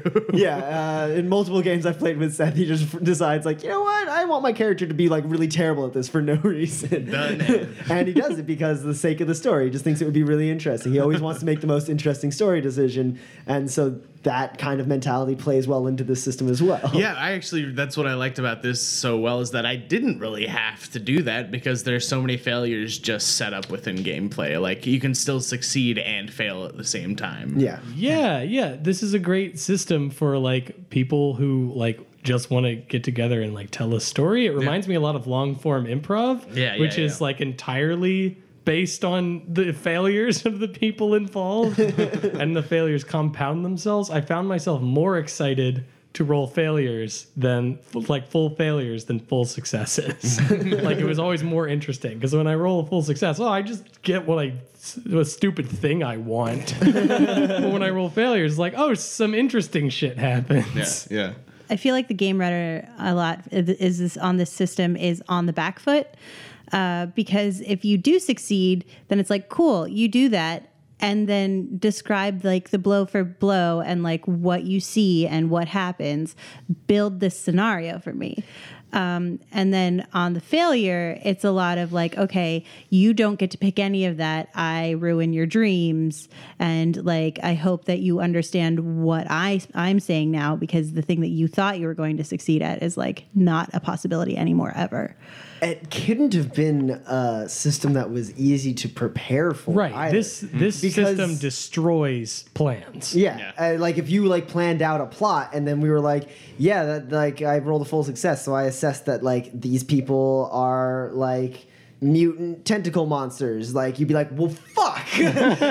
now I have to incorporate mutant tentacle monsters into this. What a shame. And I mean, you you do have the sort of G, GM fiat of being like, no, there are only twelve races in this in this galaxy. Sure. You, but like, other than like hard and fast rules that you kind of pre-establish, yeah, it it makes it very like I reading the rule book, I realized very quickly that this was um I wasn't going to be telling my story. Um, the story that I was initially going to tell was, you know, something along the lines of like, you know, intergalactic battle war, jumping all over the place through the jump gates and and all that stuff. And then I quickly realized that that was not going to happen as you flew away from the gum- the jump gate. We Yes. had a mission and I ha- I had to obey. And um, Yeah, well, yeah. I mean, like you you made what three? You made three sectors for this. yeah, We explored a tenth of one of them. Yep. yep. And, uh, you know, I tried to make sort of like a tree of like where you guys might go.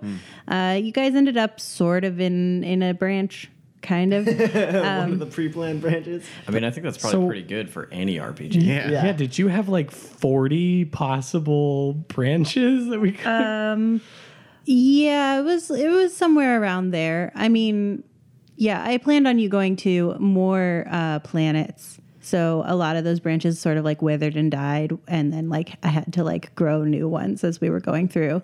Like episode four, I had to like recalibrate a whole bunch of stuff, and and that was uh, very much on the fly. I had like the least amount written down I've ever written for any game. like I said, it's a great system. I really enjoyed it, um, but it was definitely difficult to run, and I would not uh, necessarily suggest running it if you've not run something else before. I I would suggest running it to anybody who likes DMing on the fly. That's who likes true. making no plans. I think this is the system for you. Your players do so much work for you. This is a covert system for sure. Yeah, yeah. Shout out to Ryan Covert. He loves not planning at all and just being like, "You tell me, what do you want the world to be, guys?"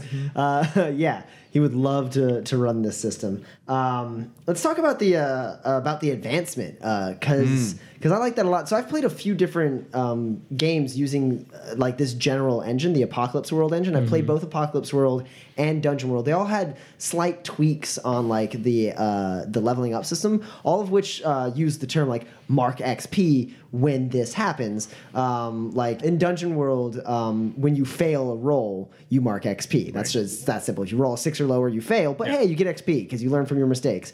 In uh, an apocalypse world, uh, it's a little bit different. I believe it's like when you like resolve a bond that you have Yeah, with yeah, somebody, yeah, Uh, you mark XP. Like you you create a bond. You're like this is our current like this is our current relationship. And once that's no longer a factor, you erase it and write a new bond, and you mark XP. So like enforces inter uh, inter character stuff. Uh, this was a really really interesting sy- uh, system for uh, advancement because in a way it promoted metagaming.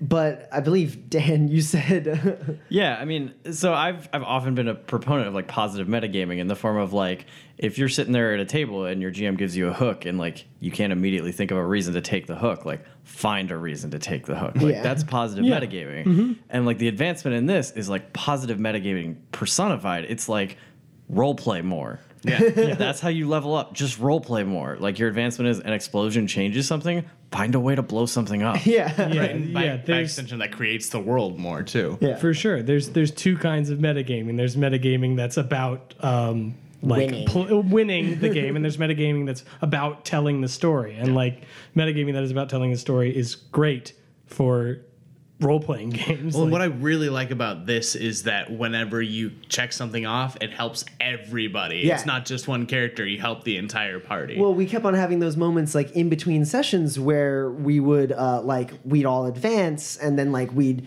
we'd sit there and like be like, okay, well we need to pick our new advancement and like it, it like was a group discussion with the the four of us as players and you, Addy, like all discussing like where we think this story might go Yeah. next and like and we were picking like advancement options that like befit that. Like, well, Right. okay, I want to like go into military. Let's look at these four military options.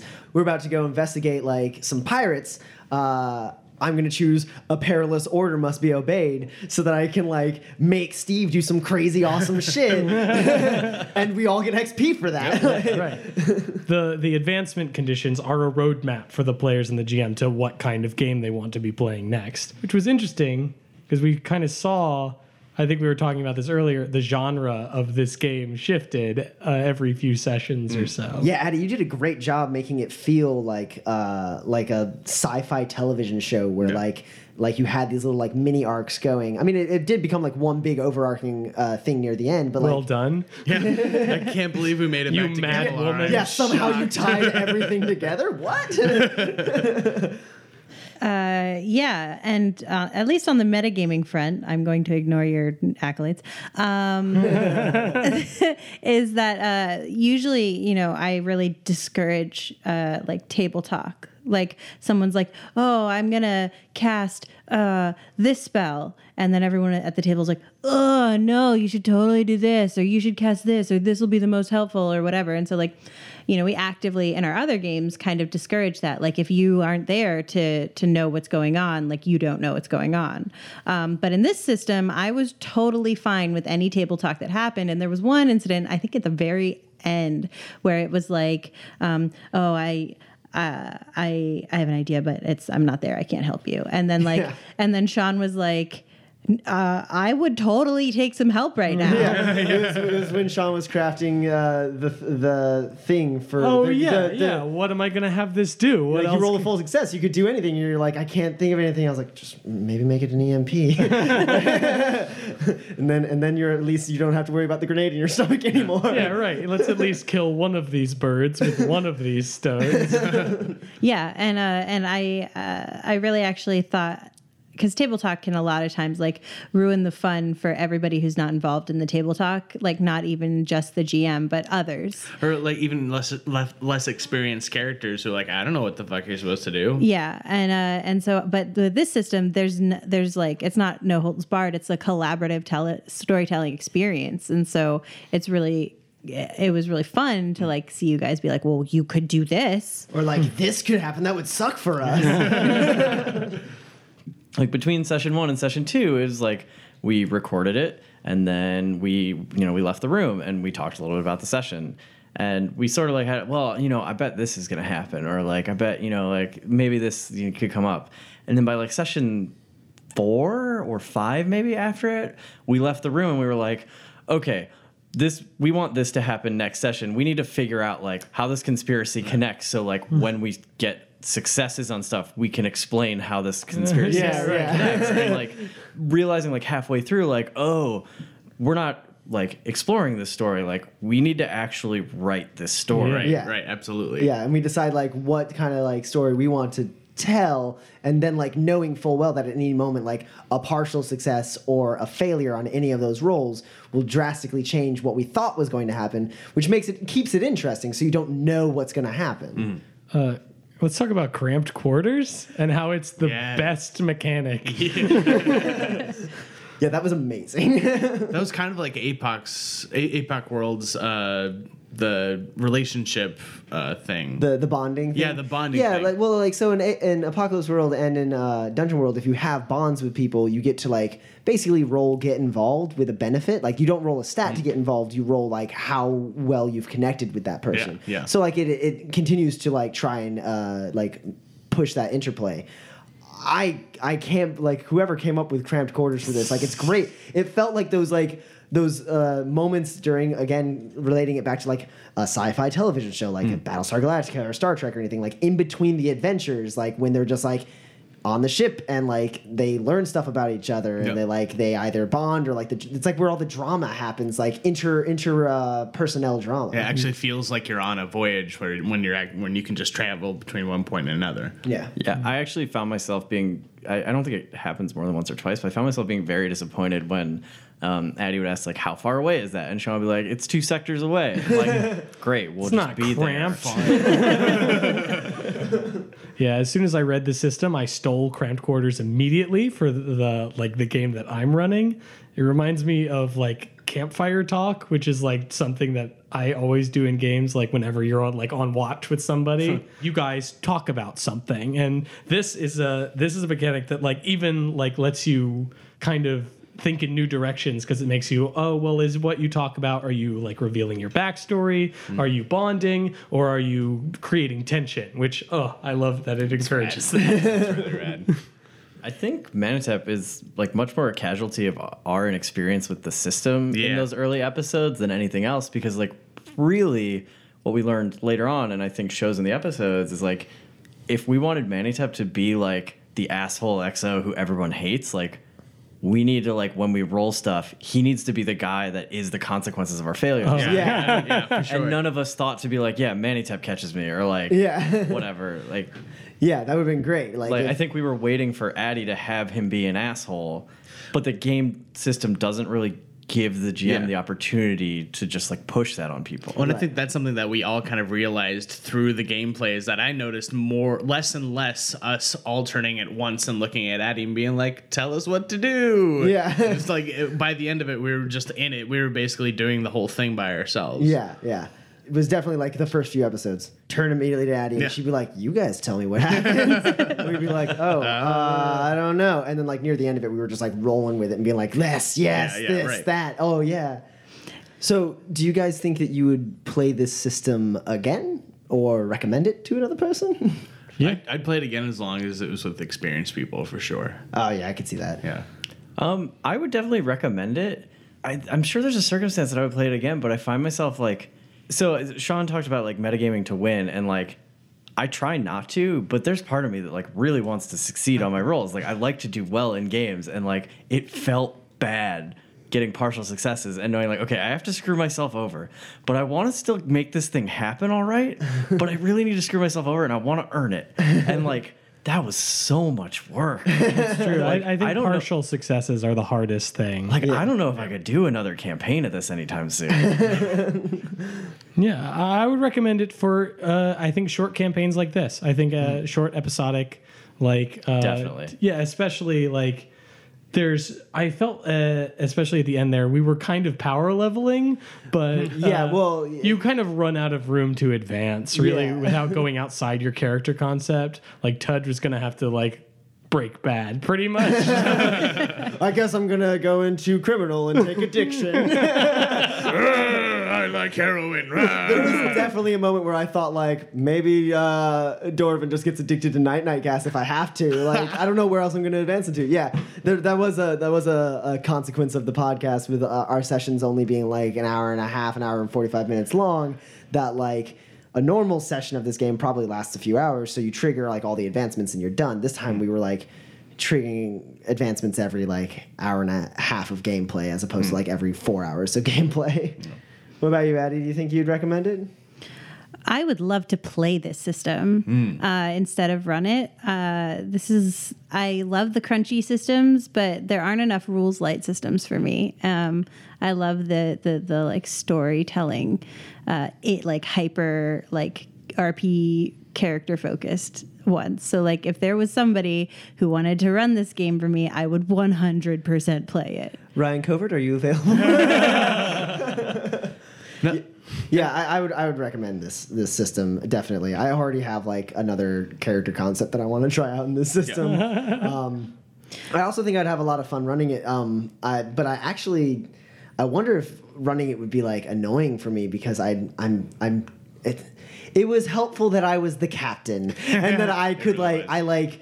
I had to like let myself be like the like a table captain to a degree because I'm like I have to be giving orders to people, so I'm gonna be a dick and just tell everyone what to do. that was that was really helpful for me in the first two episodes, especially. It was like, okay, I am a pilot. Uh, I haven't ever played a pilot before. I have never played anything that doesn't fight in some capacity or like talk to people. So I got to be told what to do at this. I point. will say one of my challenges definitely was to try and keep Lieutenant Hasha like involved to find a reason to send Lieutenant Hasha to do stuff because otherwise it's like yeah keep the pilot with the ship Tony. We, re- we should have had a, a a custom flyer probably. Yeah, yeah. I should have you because can we didn't use the motorcycle at all. So Yeah, I should have yeah. just taken the flyer. yeah yeah. Um, all right, I think uh, we should move on to the uh, to the second part of uh, of post game chatter. Unless anyone else has anything to add, no. Uh, I just want to thank you guys for like really doing a lot of the work for me. uh, that was pretty great. Uh, you know, cr- the crunchier systems, you definitely have to like. I did a lot of work ahead of time, but uh, but it was really pleasant to not have the entire onus of uh, of storytelling on me. Yeah, alone. see that that's why I think I would enjoy DMing a game like this. I, I haven't done any DMing or GMing anything like that, mostly just because I don't want to have to read through the entire book and know everything about the world beforehand and make sure that you guys do a quest. Like something like this, I could absolutely do. It's not that it's easier; it's just that that's easier in the It's, way it's that more my brain works. yeah, it's more like What, what the kind of system you'd want to run. Um, all right, so let's uh, let's get to some questions from the listeners. All right. So our first question is from Joe for Addie, Tommy, or any other GMs. In Series Three, the players are on a on a military ship with a full crew of NPCs, most of whom are subordinate to the players. Has this sort of setup ever interfered with your games? And if so, what did you do? Uh, well, I mean, you just ran a game that had that. So did that was that an interference for you at all, Addie? Uh, no, actually, I think pretty much it's very rare that the player characters don't outrank people uh, because they're the main character. We're the heroes. important. um, But like in in D and D, like those guys were nobodies, but somehow they got to see everybody. Wait, hold on. Nobody's. Nobody's. But I don't know if you know, I'm Oberon Delgado. Uh, uh, yeah, I, I, I don't see it necessarily being a problem. I could see how it could be abused by players if we just like send the red shirts in to do everything for us. But then why are you playing an RPG? Yeah, that's totally boring. Yeah, if you're like- gonna min max your leadership, if anything, the main problem I think it presents is when the officers go and do everything, and it's like, why aren't you having other people do this? Like, like why is the captain going and like fighting? Like, Every single Oh, time. oh, no, no, no! Obviously, I'm going with you because because I'm not going to sit here and just delegate.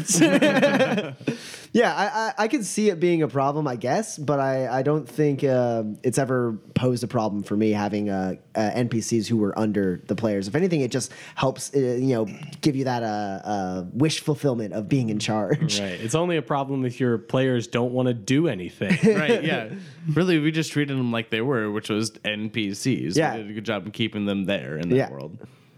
Uh, what else has Joe got for us? Uh, he has one more question, bonus question for everyone. What's your favorite Star Trek series or other space opera if Trek isn't your thing? oh man, I guess we got to go around the board. I'll start with you, Dan.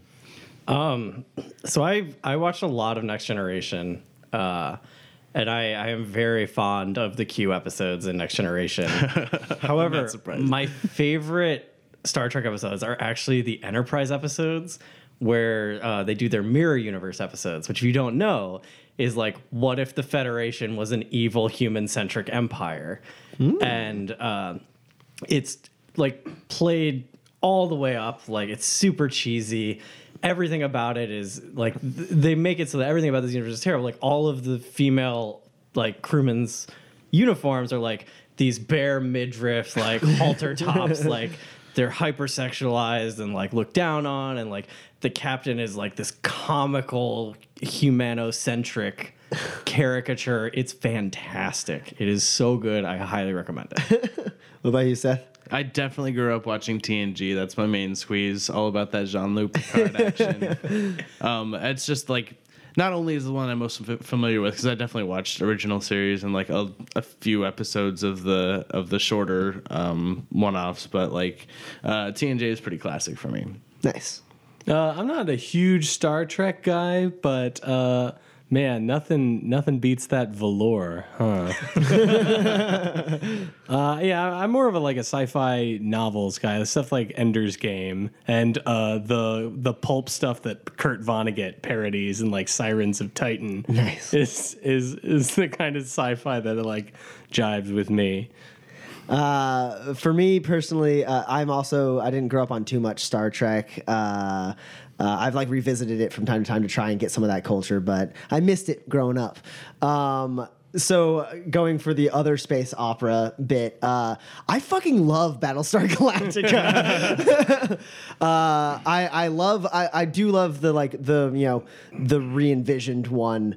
That's the one I watched uh, first because I my dad when I was growing up really liked Battlestar Galactica, like the original, and I didn't know when like I found it on Netflix that it wasn't the same thing, and I was like, this seems like really like modern. I know, I did the exact Yeah. same thing. Uh, Edward James Olmos. All right. I'm like, wow, I, I'm, I, he must be really old now, I guess. and so finally, like, so finally, like, I asked my dad, and he was like, "Nah," and I was like, "Oh shit!" So I watched, like, I finished watching the re, the re-envisioned one, and then I went back and watched the old ones, which are hilarious. um, but uh, yeah, I just, I just dig that series, even though like it gets a little fucking crazy later. Both of them actually, both the original and the new one. Get like real fucking weird near the end, but it's like whatever. I don't care. It's, it's just I love all the characters. Yeah. Um, so for me, I can hear the groans already. um, so I've only seen five episodes of Star Trek in my whole life. Oh wow. But I've seen all the new shiny Chris Pine ones. Oh, Addie, the internet. No. but so the the Patrick Stewart ones, um, I saw two um, episodes that were related where the the Q guy comes in and makes them play through Robin Hood. Oh yeah, that's a great one. Um, and I hated it. I wonder. and then um, I saw the one with uh, the girl captain where they were like in a time paradox and frozen under the ice, but not. And the time loop didn't make sense to me, and so I hated it. You're like starting with the hard episodes here. You're not And even like, getting into the they actual they just storyline. like crazy random hap- happenstances are the ones that I've watched. And then the one where I don't know which series it was, but um, there was like a, a woman with like like a pinched forehead and she was like i'm so angry and yelling at this green mist guy and Oh, punching everyone. And i was like okay i hate this too. Um, but For someone who likes sci-fi so much. well, no, that's I'm I'm a total sci-fi junkie, but I really just don't get Star Trek or Star Wars, and occasionally call them the opposite thing. Oh no. Yeah, Do I need to? It's so really we have to do some damage control here, listeners. Uh, we like you guys a lot. Please keep listening to us, even though Addie. Uh, No, fuck this shit. I'm not listening anymore. she don't like Trek or Wars. I'm out. Deal breaker. I don't I don't hate them, uh, but I don't really like them either. Yeah. But no, everything else: Battlestar Galactica, Firefly, all the books, Ender's Game. I read all of those, even when there were like pigs turning into trees and stuff. Spoiler alert. I remember. that. Orson. but yeah, I'm a I'm a huge fan of, of all of them, but uh, not not the two main ones. I'm too hipster for that, guys. Uh, yeah, too mainstream. All right. Uh, so moving on, we have uh, questions from Gordon. Uh, Gordon uh, asks first. Um, Given that the game takes place in Addie's world that she's written stories in, was it hard slash awkward to basically give over creative control of your universe to the players in such a fluid storytelling game? No. And do you know why? It's because I put them in the pocket of the universe that I was like, you can fuck this shit up. Yeah, yeah. I remember having this discussion before we started. You were uh, like, because I knew a little bit of like your storyline. I was like, where are we going to fall in this? And you're like right in the middle, where like no matter what you do, there's enough time for it to be fixed before. like not only in time but also in space like i literally put you in like the one corner of like the galaxy in that one time period in the galaxy where i, I like cubed you in so if we blew up a planet, it wouldn't actually change your like general like metaverse. Why didn't we blow up a planet? What the hell were we? we missed our opportunity. I don't know. I feel like we got close on uh, on the Church of Many Oh, Tentacles yeah. planet. we don't know the implications of what we were doing there. Um, question number two from Gordon. Uh, again. Oh yeah, yeah. He always he always likes to ask this. Um, We've heard Addie's and Tommy's favorite moments. What about the rest of the players? Do you have any favorite moments from the series? Well, since we were just talking about the Church of Many Tentacles, I, I must say I have never had such a pleasurable non sequitur in a game before. just like a enjoyable, w- complete waste of time. that really, at the end, I felt like, wow, we really went nowhere, and I loved it. yeah, it was a great little like side quest. what about you, Seth? Any favorite moments? basically all the Tudge moments. Um, every, every time Tudge spoke up, it was it was like just completely random enough that it got all of us cracking up. We were like, "Yeah, that's that's Tudge. That's fucking oh, Tudge." romantic Tudge." yeah, Tudge is easily fan favorite for Yeah, this oh, series. What about you, Dan? Uh, I think my favorite moment was also the Church of Many Tentacles episode. Um, I really enjoyed kind of having Steve like run back and forth between like the A plot and the B plot. All right, well, if you guys are done uh, progressing the story in a meaningful way, I'm gonna go watch Tudge get a bunch of goop. Tudge get a bunch of goop on his hand. Uh, but my actual my actual favorite single line of the entire series is in the first episode when Tudge is like underneath some machine. Yes. And the captain walks in and he's like, What's going on here? And Tudge goes, It's cold fusion. It's really cool. Do you want me to explain it? so Tudge not only fan favorite but also cast favorite. That's pretty accurate. Uh, question three from Gordon: If we, or sorry, if you were to play another character other than your own, oh well, who would it be and why? Another no, he doesn't specify He doesn't. playable character. yeah, it doesn't have like, to be a PC. It could yeah, be an NPC. could be an, an essential NPC. Yeah, perhaps. Da, da, da, da, da, da. uh, let's go. Let's go with Addie. What if you could be playing in this series as one of these characters? Who would you want to be? all right well for me it's got to be a, a playable character because i played You all You played the all the others. Yeah, you were all the rest. Um, uh, well, pretty much the only one that's out of my wheelhouse is Steve. so, Steve. All right. Uh, and what about you, Dan? Um, I don't know. That's a really hard question in this system. um, because really, one of the things about the system is like mechanically, the characters are fairly similar. So it really comes down to like what personality would I enjoy playing around with the most. Um, I think I would have liked to have been uh, Manitep if I could be anybody else. Just Oh, be yeah? the hard ass XO who everyone. nice. That would have been a really cool role to have. absolutely, absolutely. What about you, Seth? Um, he's like the uh, doesn't really have any bearing on the story at all. I just just simply for the pleasure of playing uh, the um, president's child who answers the phone. oh no. is your is your mother here? No. Uh, yeah, wait, hang on. Roll to see if your mother's here. Ooh, natural two. no. no. and Sean? I think I would play Dorvin's sister. Ooh. That'd been crazy if she just showed up. Yeah, yeah, just like some for some reason stuck on your ship. that would be that would be an intense moment for Dorvin. As long as I can ruin Tommy's character's life in some way. Yeah, yeah. Have to keep that going. Uh, no, no, no. I loved every t- every way that Tudge made life difficult for Dorvin, and so did Dorvin. um, for me, uh, if I had to pick a character, I actually probably would go with Hasha. Oh, really? Yeah. So uh, when I, when we were making characters, I almost made like I was like, all right, I have a captain character that's like prim and proper. Like I'm gonna make him interesting because he doesn't know how to be casual character. Um, or I'm gonna be like the rough and tumble like pilot. Like if someone else wants to be the captain, I will definitely do pilot because I always want to be like the pilot in some kind of game. Right. Um, and so. Uh, uh, it was like you you were like I want to be the pilot and I was like cool I guess I'm gonna go for captain then Yeah. that's cool I, I will do that uh, and then watching you play Hasha, like she's such an interesting character because she's not like all the other characters are in your face. All the other characters like jump in like in like a really like obtuse way. And like Hasha like somehow is always very integral and involved in what's going on without like ever really like kicking the door down herself. She lets like the other players like take a step and then uh they need her so much.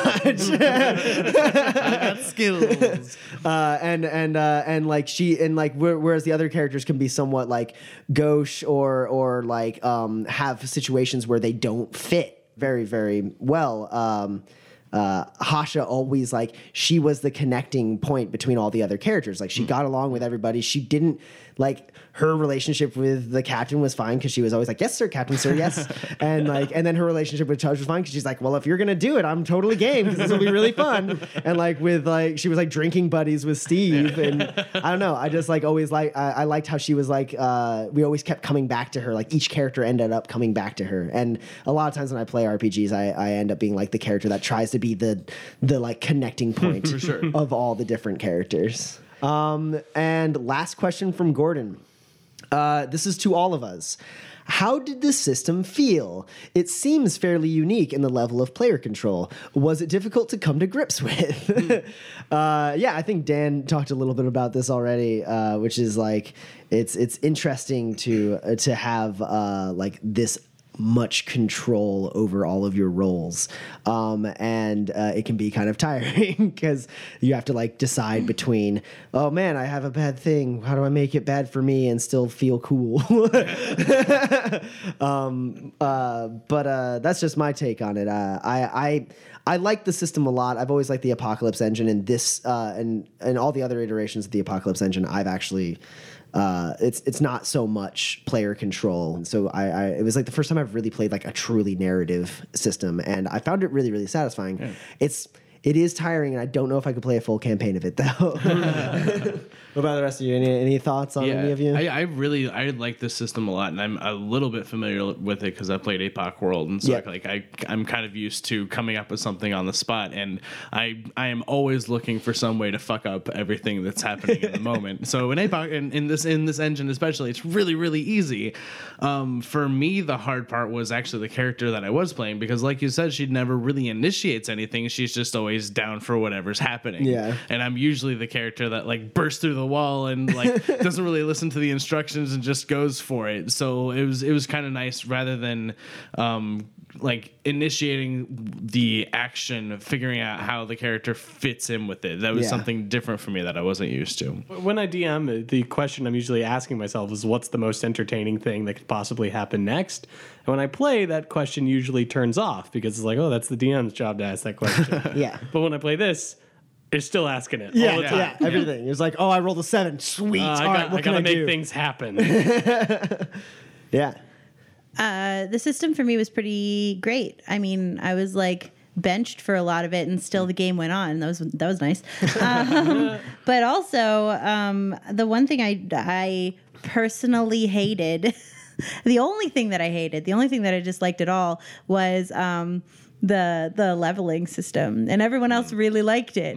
But uh, as a gm the one thing that always gets me is like did we level up? Um, We did the thing. does it does it do I get rewarded for being a good player?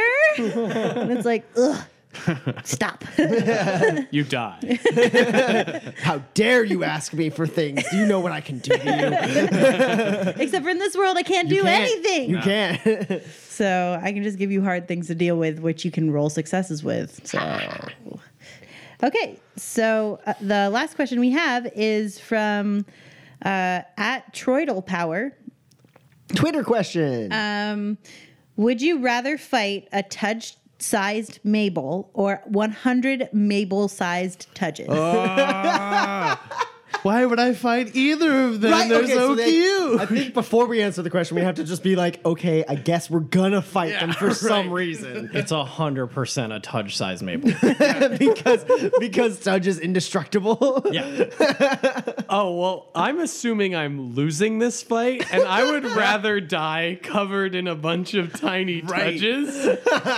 so Have you ever seen what- it like an avalanche of puppies? It's basically the same That, thing. that oh, is so sorry. I'm just gonna trample you now if you don't mind. Really, just I wish it didn't come to this.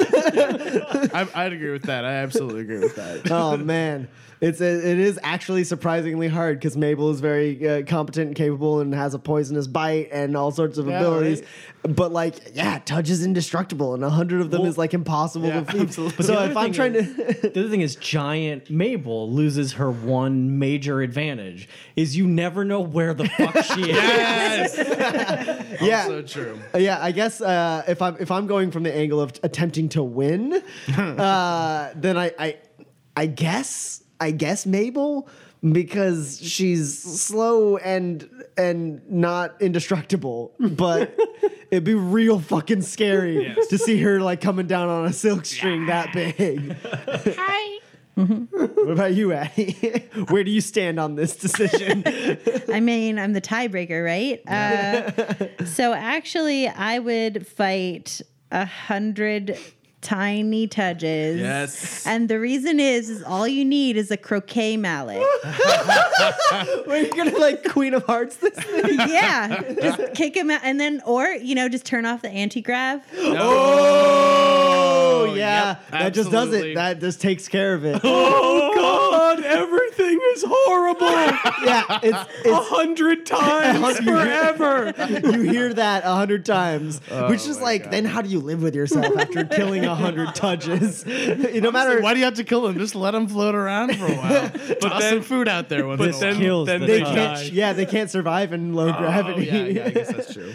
Oh man, what a question to end on. Uh, all right, well, um, I personally want to thank all of you listeners uh, for uh, uh, checking out this series, uh, short as it was. Um, uh, it was a ton of fun playing, and hopefully, you guys had a, uh, a bunch of fun listening to it as well.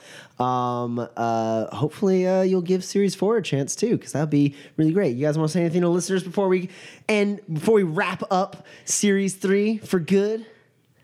Touch forever. Touch for life. Are we talking? Fuck all y'all. no, no, you have to cut that out. No one can hear me say that.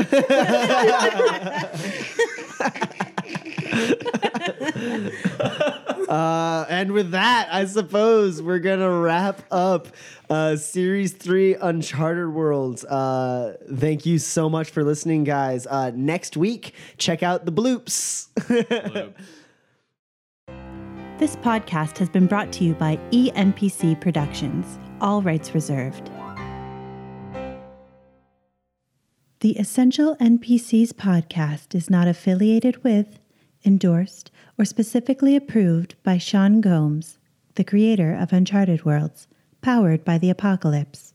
The Apocalypse World engine is property of Lumpley Games, owned by Vincent Baker.